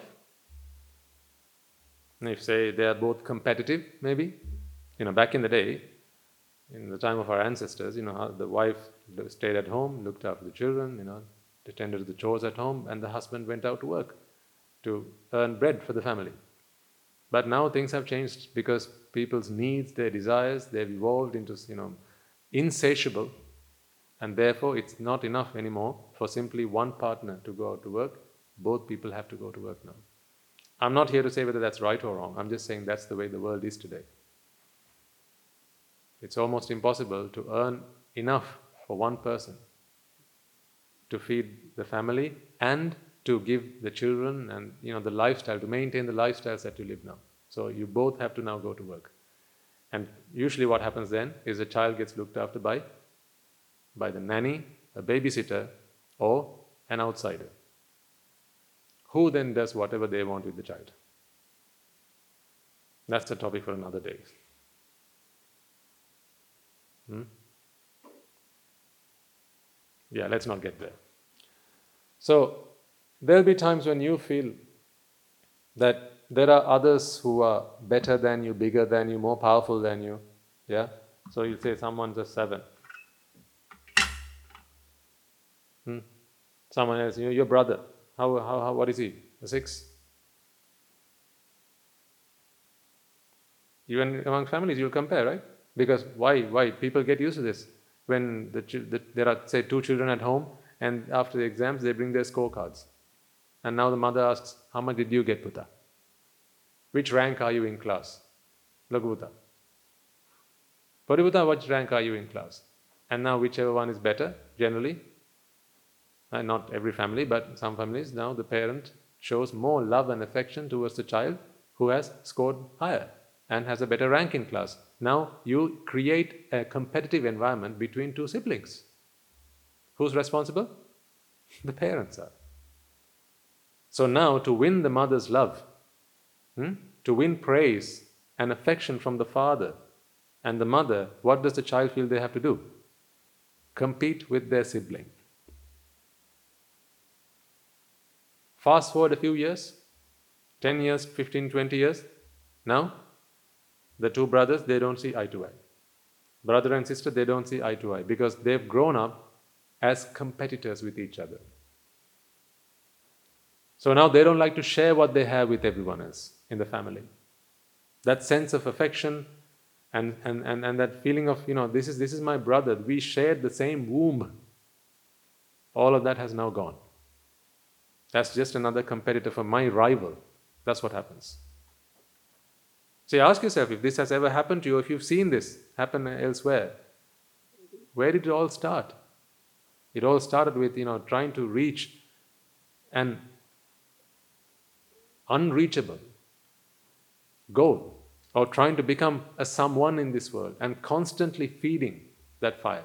This is what happened. Parents are hugely responsible for this. Again, coming back to topic, I keep digressing. I feel like you know it's it's, it's boiling for a discussion another day. ripe for, for, for plucking another day. So, there'll be these times where you feel like a zero. You'll feel like a zero, meaning someone who is worthless, valueless, unworthy of love, affection, worship, whatever. You know what you'll do though when you feel like a zero? Typically, what people do when they feel like a zero, they feel this feeling of uh, um, what complexity is it called? Inferiority. Right? It's called the inferiority complex. They feel like I'm, I'm less. I'm un- they undermine themselves. What they typically do then is people who have this that sense of ego, is they'll typically try to try to try to put themselves ahead of others. They'll make elaborate attempts. Purposefully, deliberately, they'll try to put themselves ahead of others. So, what they'll typically go and do is they'll go and stand in front of everyone else and say, I'm a big one, I'm the top one. Right? If, if my brother is a six, I'll go and stand in front of him. If my boss is a seven, I'll go and stand in front of him and look like, pretend that I'm, I'm the bigger one, I'm the better one. This is trying to put up a pretense that you are more than you are because of that, interior, that, that internal feeling of insufficiency, inadequacy. You try to pretend that you are more than who you are. If ever you feel people do like that, it's, it's because they have this sense inside that they are not enough. You, they need love, folks. That's what they need, not punishment. Give them love, give them respect, and help them to you know, regain that sense of self esteem. We, we see that from time to time. Anagarika Mahatmyas and Mahatmyas, you know, they come to us and we can see because sometimes it's because they've not had love and affection in their homes. Growing up, maybe the mother and father were always fighting with each other. So they never experienced love, they never experienced respect between their parents. No mutual respect was ever experienced. Therefore, they grew up always fearful, always frightful. At home, they had to be quiet as a mouse. Because the dad, the dad, it was more a, devil than a dad that they had at home. And the mother and father were always fighting with each other. So they never experienced love between the parents. We, we see that. Very often we see that. And then we know that what they need is respect, what they need is love. So we give them that. And slowly but surely, they change. But until that change happens, they're internally there's a huge fight going on and they always try to show that they're better than others. You can see that in people. They try to show that they're better than others. So they'll undermine others when they speak. They won't be able to appreciate someone's goodness. No matter how good some people are all they'll see is their weak spots how, how you know they'll do 10 things well and one mistake and they'll you see look with mistakes like that how can this person do this job 10 things they did right, one thing they got wrong, they'll focus on the bad because that's what they learn to do. That is their nurture. Again, coming back to topic. So, when people feel like a zero, what they'll typically do is they'll go and stand in front of everyone else to try and pretend that they're bigger and better than everybody else. Now, that zero, what is its value? What is the value of that zero? Hmm? Nothing, right? The zero is simply a big fat zero. But if he is wise, where do you think he ought to stand? Exactly. If he is wise, and if he feels that there are others who are better than him. There are others who are more knowledgeable than him, more educated than him, more powerful than him, more authoritative than him. All he needs to do is to go and stand in their shadow and learn from them. Hell, let them guide him. Take lessons from them. So, instead of standing there, all you got to do is go and stand there. Allow others the chance because if you don't know, let others have a go and watch them do it and learn from it. Instead of trying to go and pretend that you are a big person, you are a, a grand person, and above and beyond everybody else. Now, what is this person's value? Are you any longer simply a zero? No. In fact, what you managed to do here is you magnified or multiplied the value of each of these people standing in front of you, how many fold? Tenfold. Everyone standing in front of you, you multiplied their value by tenfold simply by going and standing behind them. If you went and stood there like you did earlier, does he care about you? No, like, get out of the way. Does he care about you? Does he care about you? How about him? Does he care about you? No. But now you're standing here. Does he care about you? Oh, yeah. Thanks to you, he's no longer a six. He's a 60. Does he care about you? Oh, yeah. He's no longer a 50. He's now a 500. Does he care about you? Does he care about you? Don't they all collectively care about you? Yes. All you had to do was go and stand in the right place.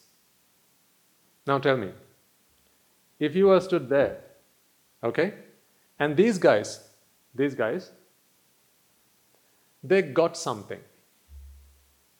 Hmm? Say they got a one. Who's going to get that? Is he going to get that? Hmm? No. Who's going to get it? He's going to get it. The rightful deserver. But if you stood in your rightful place and stood there, now these guys get one. Who's going to get it? Who's going to get it? You're going to get it. They get another one. Who's going to get that? They're going to get that. Get another one. Who's going to get that? Another. Still, you're going to get that. Every time you stand there and let others have a go, give something to others, add value to others. Do you see how you add value to yourself simply by doing that? Now, every time they get one, you're the first person to get that. So your value increases day by day, day by day, simply because you have allowed others to have a go. You accept and you appreciate the value of others because you understand who you are. You understand that you could always become better, not by pretending to be bigger and better than and bolder than everybody else, but by giving others a chance, giving others a, an opportunity, helping others to guide you, taking instruction. See, this is a student. All of these things, all of these people are teachers to this individual. All of these individuals add value to this person. So even if they got a hundred, hmm? When you add two numbers together, where do you start? Where do you start? Start from here? No, you always start from here, right? There you go. So who always gets the first part, the first share, the first portion? Always the one at the, at the end. So, you know, in this world, Even if you feel that your value is zero, you can become and make yourself priceless simply by making the right choices. As I said, attitude is about making the right choices. Simply by going and standing in the right place. Allow others to help shape you, help guide you, help develop you, show you the light. But if you pretend to be the big shot, and go and stand in front of everybody else, which is typically what zeros do. Right? When they feel that sense of inadequacy, they'll pretend that they're bigger and better than everybody else and they'll go and stand in front of everybody else. Now you see, if this guy were to try and squeeze himself in here, what do you think six is going to do? Get out. Why? You explain to me how if we went and stood here, you know, they don't, they're not going to care, right? because it makes no difference. But what if he tries to squeeze in before the six? What's six going to say? Out. Why is that? Because if this went and stood here, what happens to six? Pushed out, right? Yeah. Because he had the chance to be a 60. Now you're saying, no, you be a 6. What if you went and stood here? This guy is now a 56. had the chance to be a 560, but what you said was, no, I'm going to come and stand here. So he is not happy for you to come and squeeze in between. So, see, if you just take the rightful place, then although you are a zero, you are a very valuable zero. So, there'll be times in life where you'll feel like you're a zero, you're not worth much. Okay? That you don't add, you don't contribute, you feel worthless, that you, are, you feel unloved or not respected. Hmm? There'll be times when you feel like that. When those things happen, folks, don't try to be someone who blows their own trumpet and goes and stands in front of everybody else like you're king. The best thing to do is help others to help you. Because there's so much to offer. There's so much to offer. There's so much everyone else has to offer you, offer to you. All you've got to do is give them a chance. And to do that, all you have to do is go and stand in your rightful place. This is not saying that you should never make an attempt and strive to achieve your full ambition. What I'm saying is take the right approach doing it. Let others guide you. Allow others to show you the path. Allow a teacher to come into your life. Allow someone else to come and add value to your life. That's all you got to do. Does that make sense? So that is the value of a zero. If ever you feel like a zero, there will be times in life you'll feel like a zero. There will be, I'm sure you there will be. And when if ever you feel that way, try and remember the lesson that I taught you today. All you got to do is go and stand in the rightful place. Say, let me apply to a simple example. Okay, let's say you have a friend in class who is much better than you at science. Okay, he always comes up top in class. Now, typically, if you are weak in that subject, typically people don't like to go and speak to that person and ask them, How do you do so well? Because it feels like it's an attack on their ego. Replay these words in your mind and, and ask yourself, perhaps you know there might have been times in your life where you felt the same. You knew that there was someone who was better than you, but how many times were you stopped your own intuition stopped you from going and asking them, Hey, you're so good at this. How do you do it? Can you teach me? Can you share me? Share with me what you've learned? How can you how to become someone like you? Because you thought that asking that question was undermining yourself. You thought that if you asked that question, then you know you'd feel so small in front of them. So you, you, you never bothered to go and ask that question. You always pretended to be better than them. There may be people at, in your workplace, right? They are more proficient in whatever they do than you, more skilled, more talented. All you got to do is go and ask them, how do you become so good at what you do? How come you're such a good speaker? If you see successful people, you know, the best way to become successful is what? Go and ask someone who's successful how they did that, and then they'll teach you how. Isn't that what you come here for? Swaminasa, teach us how you become how you, how you have achieved happiness so that we can learn and do that. But this seems okay because socially it is accepted, right? That lay people would go and speak to monastics and learn from them. But where socially it becomes unacceptable, socially it's not the norm, then people feel this, this feeling of you know, inadequacy if they have to ever do that. But that's such a wrong attitude to have. For as long as you have that attitude, you're never going to be able to progress. I've seen personally, I've seen, you know, sometimes there are some Swamin Wahanses who are really good in the Välimallu. Sometimes they can sit for hours at a stretch in meditation. I have seen some Swamin Wahanses, some Anagarika Mahatyas, go and talk to them. If someone comes and tells me, uh, Swamin I, I, I want to be able to meditate better than I do now, how can I, how can I be better at this? Well, simple. Go and ask someone who does it well, and they'll teach you how to do it. That's all you've got to do. But if your ego gets the better of you, hmm, if you don't like to eat humble pie in front of somebody else, now who are you disadvantaging by doing that? You and you alone. Never be that guy. Because then you stick out like a sore thumb. Everyone else is out there, they're going to get help from others, right? finding their rightful place and getting help from each one of them. If you become someone who pretends to be better than everybody else and goes and stand up here, nobody cares. You look like that naked emperor. You think you're fully clothed and you look royal, but as someone else, everybody else sees your nakedness. That is the truth. So, whenever you feel like a zero, there'll be times you feel that way. Whenever you feel like a zero, just convince yourself all you need to do is go and find the rightful place to stand. Go and ask other people, they'll help you do that. Right, so I've given you three or one task to do, which involves look up, live, live, right? Just live. You are okay doing that, right? Live. but live life through the lens of Dhamma.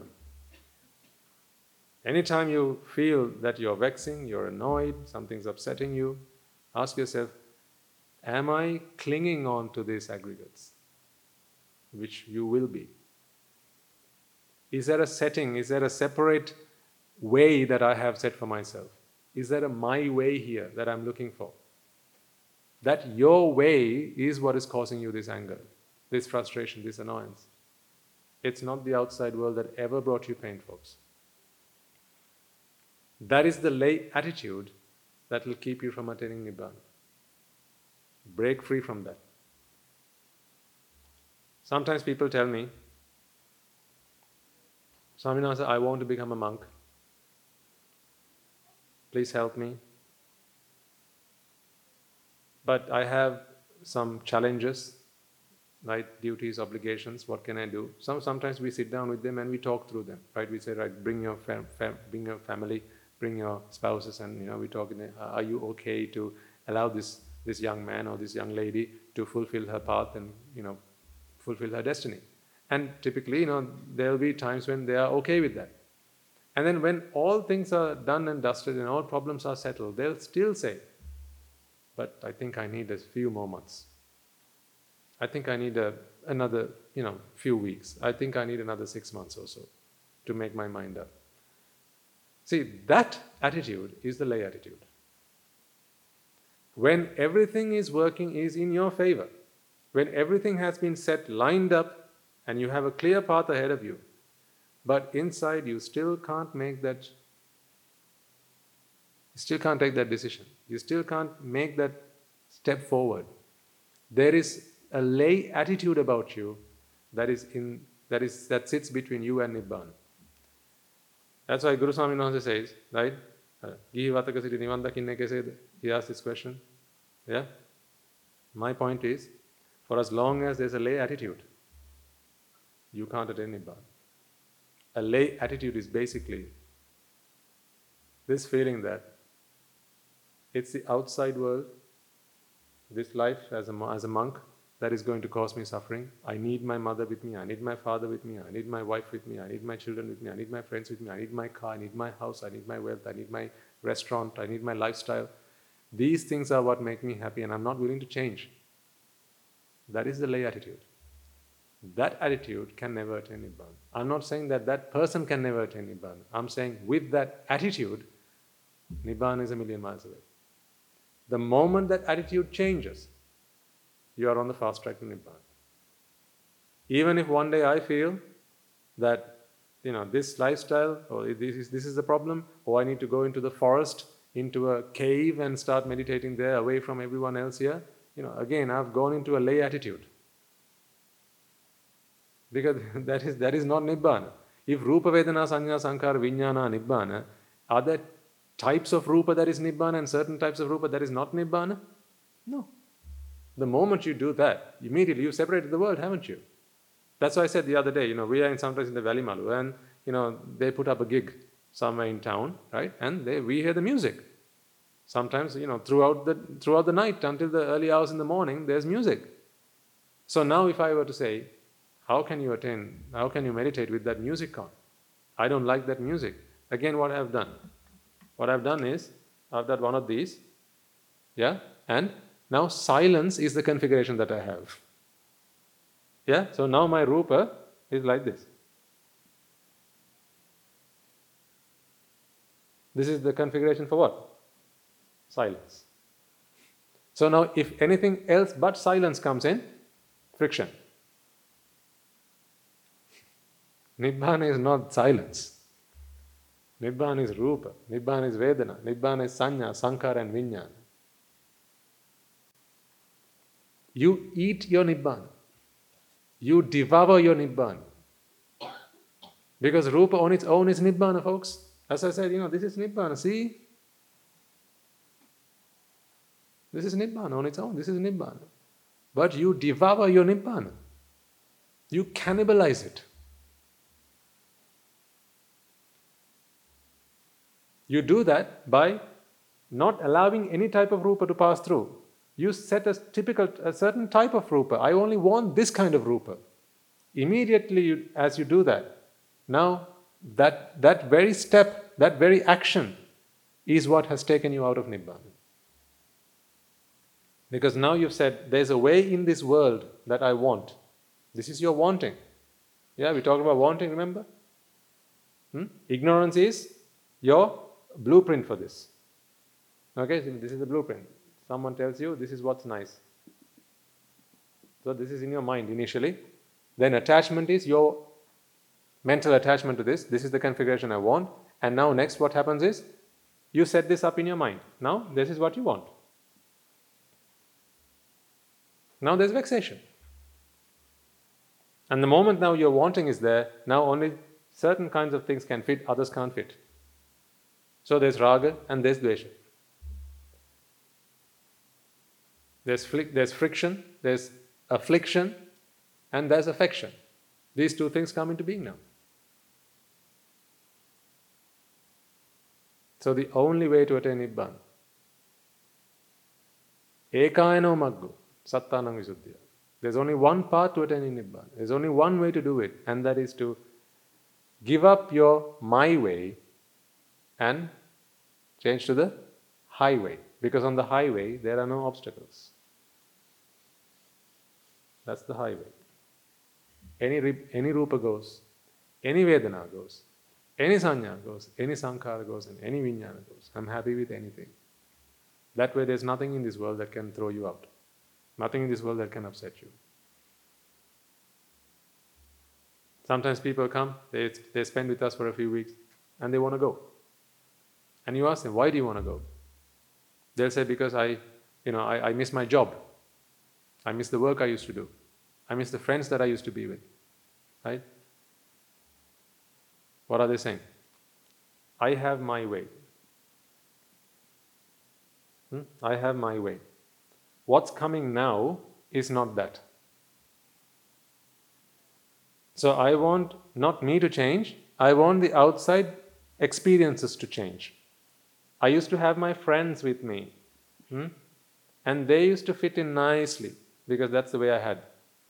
But now I see Swami says, they don't fit here.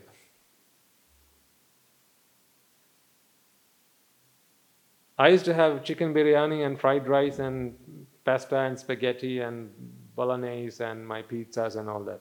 Those things used to fit here because that was my setting.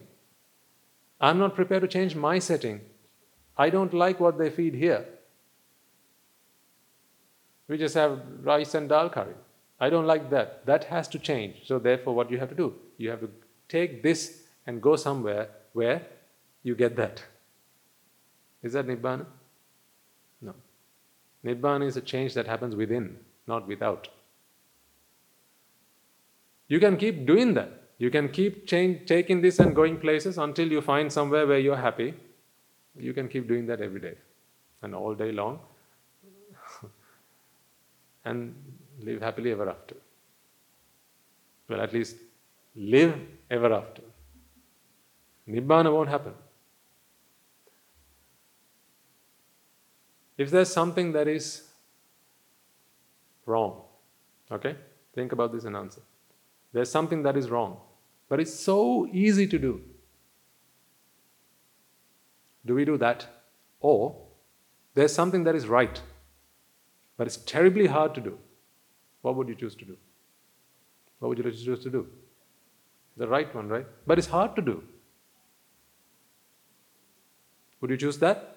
Or what's wrong to do but easy to do? What would you to do? Right to do.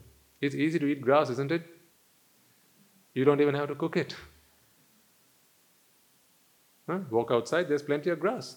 If you're hungry, you can eat that. But it's not right to eat grass, not at least in this form. So, what do you do? You, you change the form. What do you do? You go and you know you, you cook your food because that's the right thing to do. It's difficult, but you do it nonetheless. Because if something's wrong, if is the wrong answer, folks, don't take the wrong answer no matter how easy it is to do.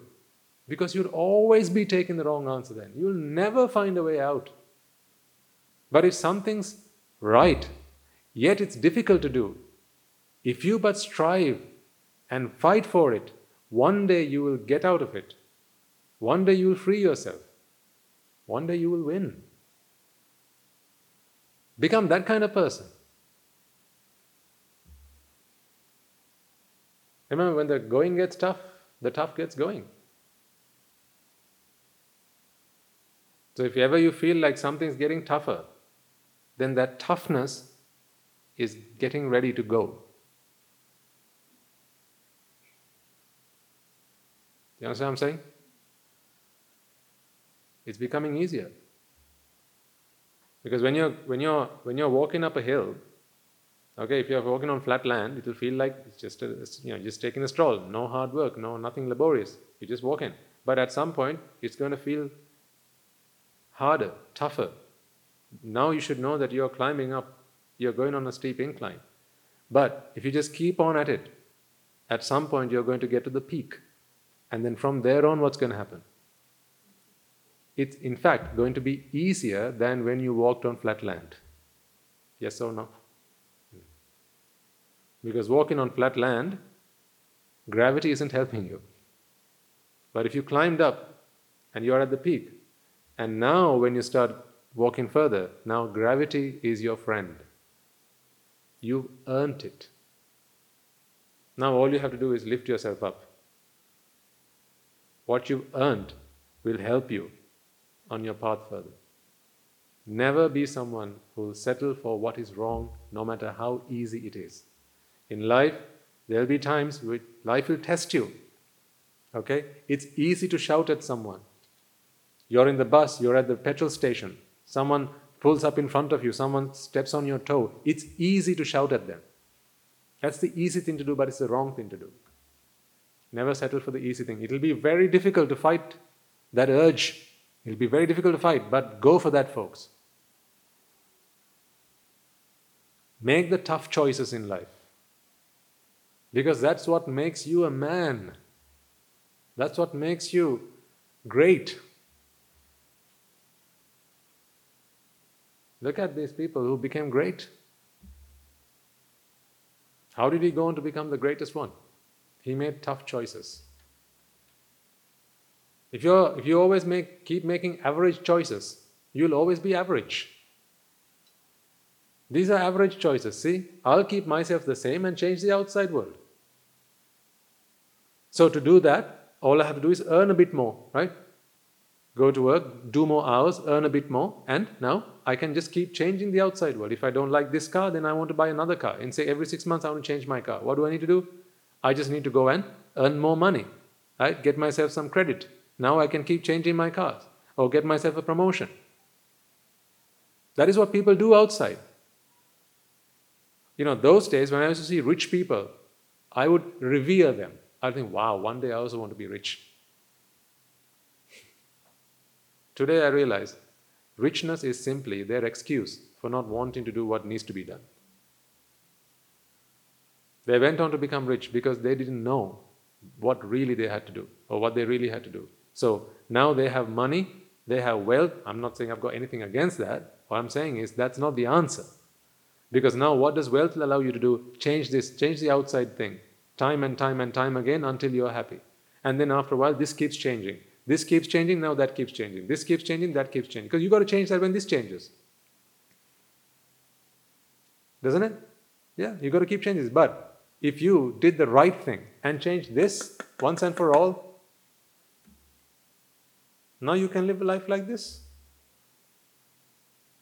You know, I don't choose this life because it's easier. It, that's not the reason. This life, I'm content. This is a life of contentment, not a life of trying to satisfy myself. This life is a life of contentment. I'm content with what is.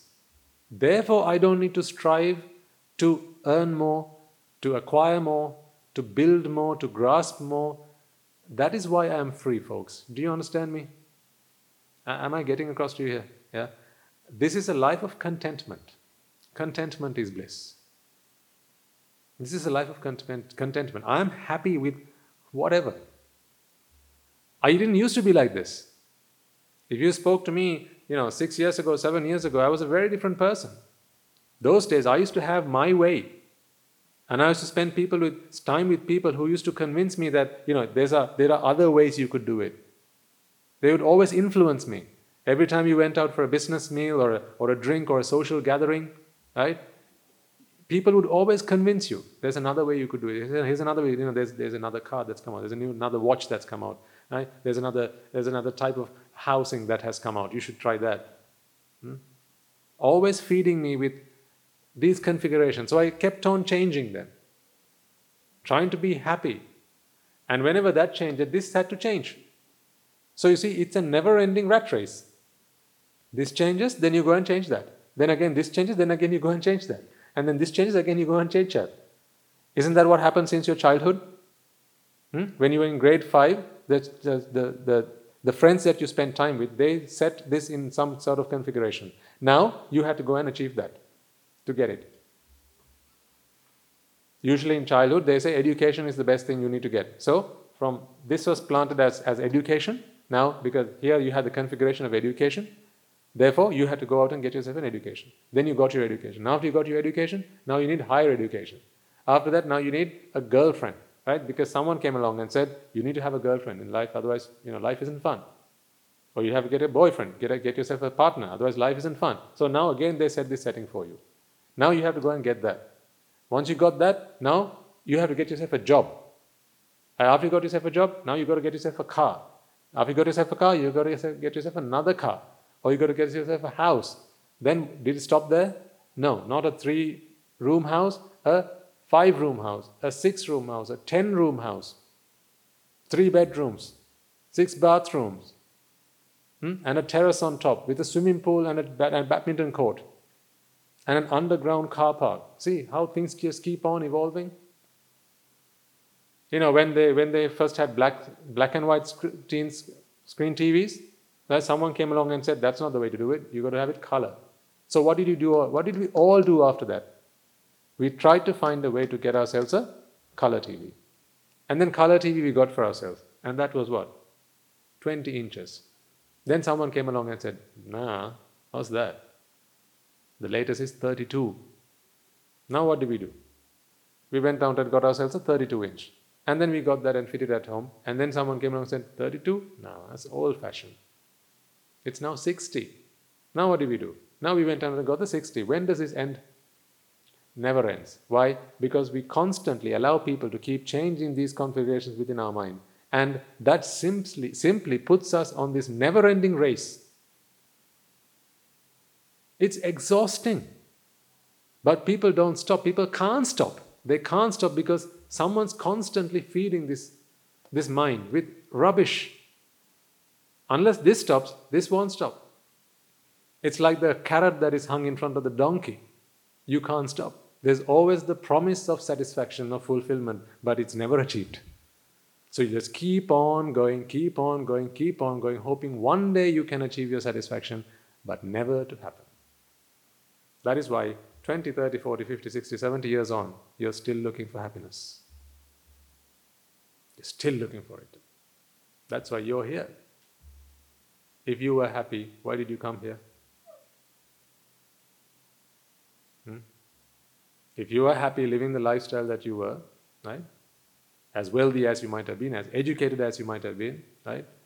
Professionals, right? respected individuals in society. Why are you here then? I didn't come to you, you came to me. And I have nothing that you have, except for my alms bowl and my three robes. I have nothing to my name, but you have everything. And yet you come here asking me, we are still not happy, Swami what do we do? I'm telling you, your approach, that lay attitude, is what's wrong. What needs to happen is not going after these things. What needs to happen is get rid of these things. Let Rupa be. Let Vedana be. Let Sanya, Sankhara, and Vijnana be. Let it be. Just let it be. let whatever be. That is the monastic attitude. It is because of that attitude I can consider myself to be a monk. It's not my robe that makes me a monk. This is just a piece of cloth and a shaved head. There are plenty of people out there with shaved heads.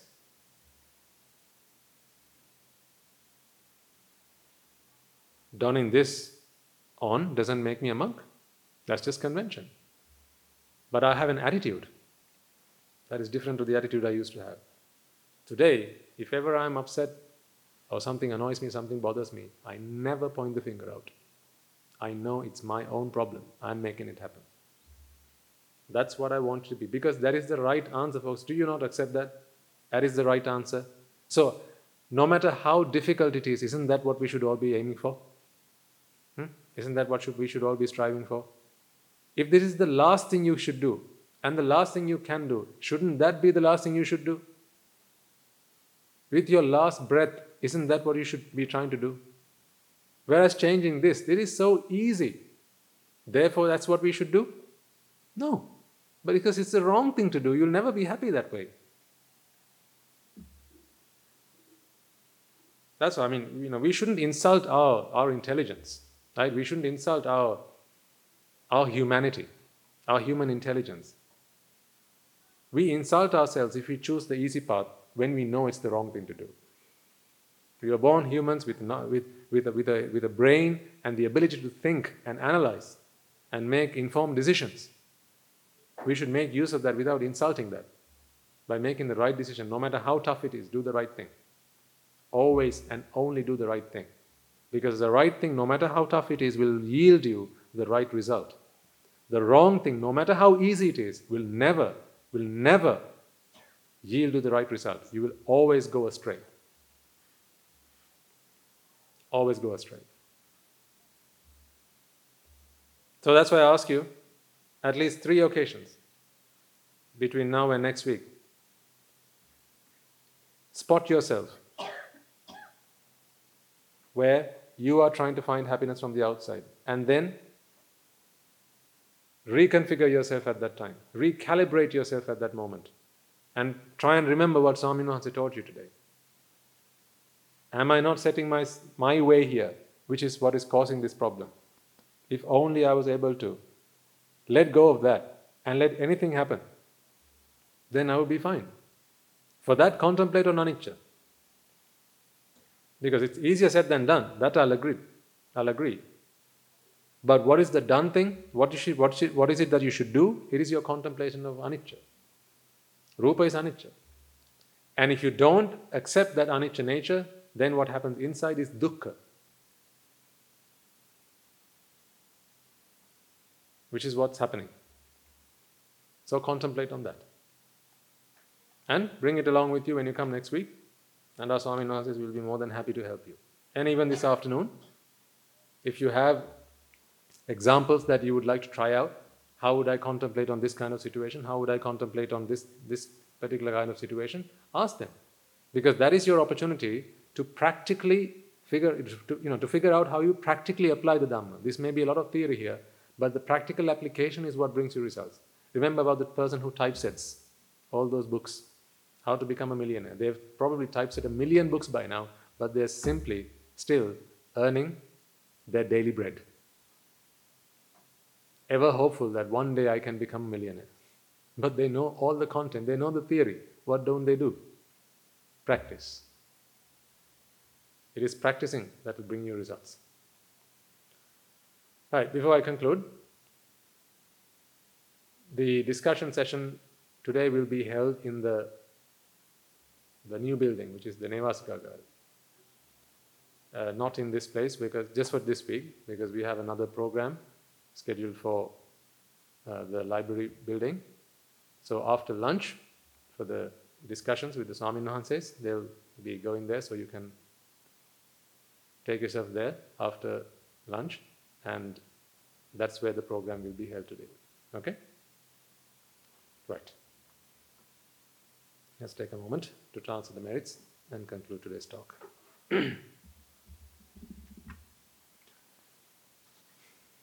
okay, first let us take a moment to transfer the merits we have all acquired by making offerings to the infinite virtues of the Noble Triple Gem and chanting Pirit, listening to the Dhamma and engaging in various meritorious deeds today.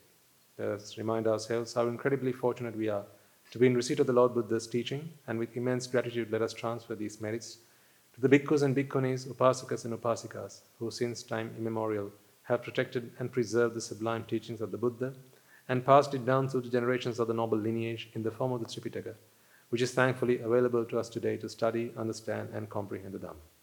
Let us transfer the merits we have all acquired to our members of the Mahasangha, present throughout the world, including the chief prelates of all of the chapters, who've dedicated them their lives to the noble path and have committed themselves towards the betterment of all sentient beings.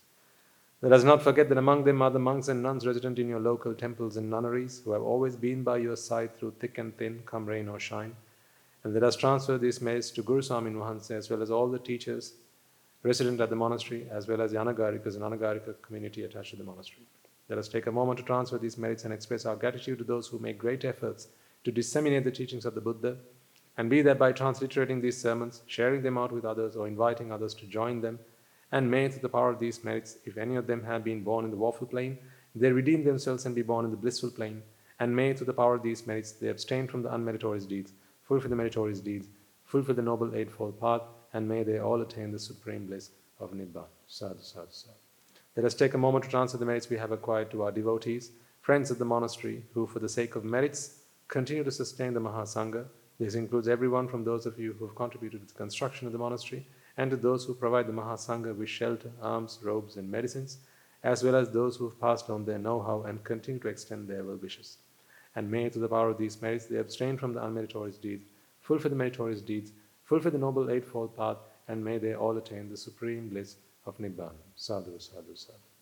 Let us take a moment to transfer merits to our mothers, fathers, husbands, and wives, brothers and sisters, sons and daughters grandparents, uncles, aunts, cousins, nephews, and nieces, our elders, friends, and acquaintances, employers, employees, and to all those who've helped us, supported us, assisted us in any way, shape, or form. And by the power of these merits, may they be healed of any physical and mental ailments and overcome any obstacles to their spiritual progress. May they abstain from the unmeritorious deeds, fulfill the meritorious deeds, fulfill the noble eightfold path, and may they all attain the supreme bliss of Nibbana. Sadhu, sadhu, sadhu. Let us all take a moment to transfer to the Devas and Brahmas, spirits and demons, primarily the Sakadeva, as well as all the numerous gods and deities who are committed to protect and fulfill the Sambuddhasana. Let us transfer messages to our guardian deities who keep a watchful eye over us and keep us out of harm's way. And may, through the power of these merits, they prosper in divine power and wisdom. May they abstain from the unmeritorious deeds, fulfill the meritorious deeds, fulfill the noble eightfold path, and may they all attain the supreme bliss of Nibbana. Sadhu, sadhu, sadhu. Let us take a moment to transfer to our ancestors who have predeceased us and to all those who've been friends and families and acquaintances in this infinitely long journey in samsara, and to those who helped, supported, and assisted us along the way. Let us transfer this to the armed forces as well as the police force who sacrificed their lives to protect the peace and harmony of our nations, and may all those who lost their lives in the war, be their friend or foe, rejoice in the merits we have acquired today.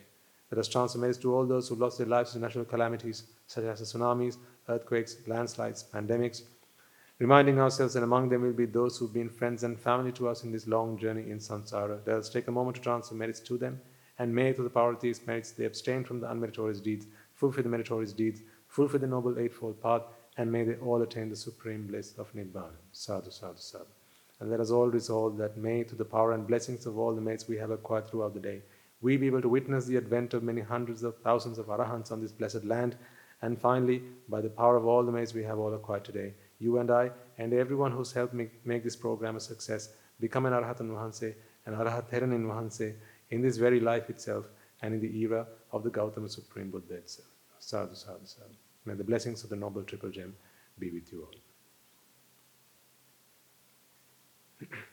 Members of the Mahasangha will transfer their blessings to you. රාග ගින්නෙන් මිදෙත්වා. ද්වේෂගින්නෙන් මිදෙත්වා. මෝහගින්නෙන් මිදෙත්වා. නිබ්බාන පරම සුඛයෙන් සුඛිතතරත්වා නිබ්බාන පරම සුඛයෙන් සුඛිතතරත්වා මමද සියලු ලෝක සියලු සත්වයෝ නිබ්බාන පරම සුඛයෙන් සුඛිතතරත්වා නිබ්බාන පරම සුඛයෙන් සුඛිතතරත්වා නිබ්බාන පරම සුඛයෙන් සුඛිතතර වෙත්වා රාග කිනි වේවා ද්වේෂ ගිනි වේවා මෝහ ගිනි වේවා නිවන් සැප ලැබේ. නිවන් සැප ලැබේවා. නිවන් සැප ලැබේවා. තුන්රුවන්ගේ සූසි අනන්ත මහා ගුණ බැලෙන් සියලු ලෝක සියලු සත්වයෝම නිබ්බාන පරම සුඛයෙන් සුඛිතර වෙත්වා. සාදු සාදු සාදු.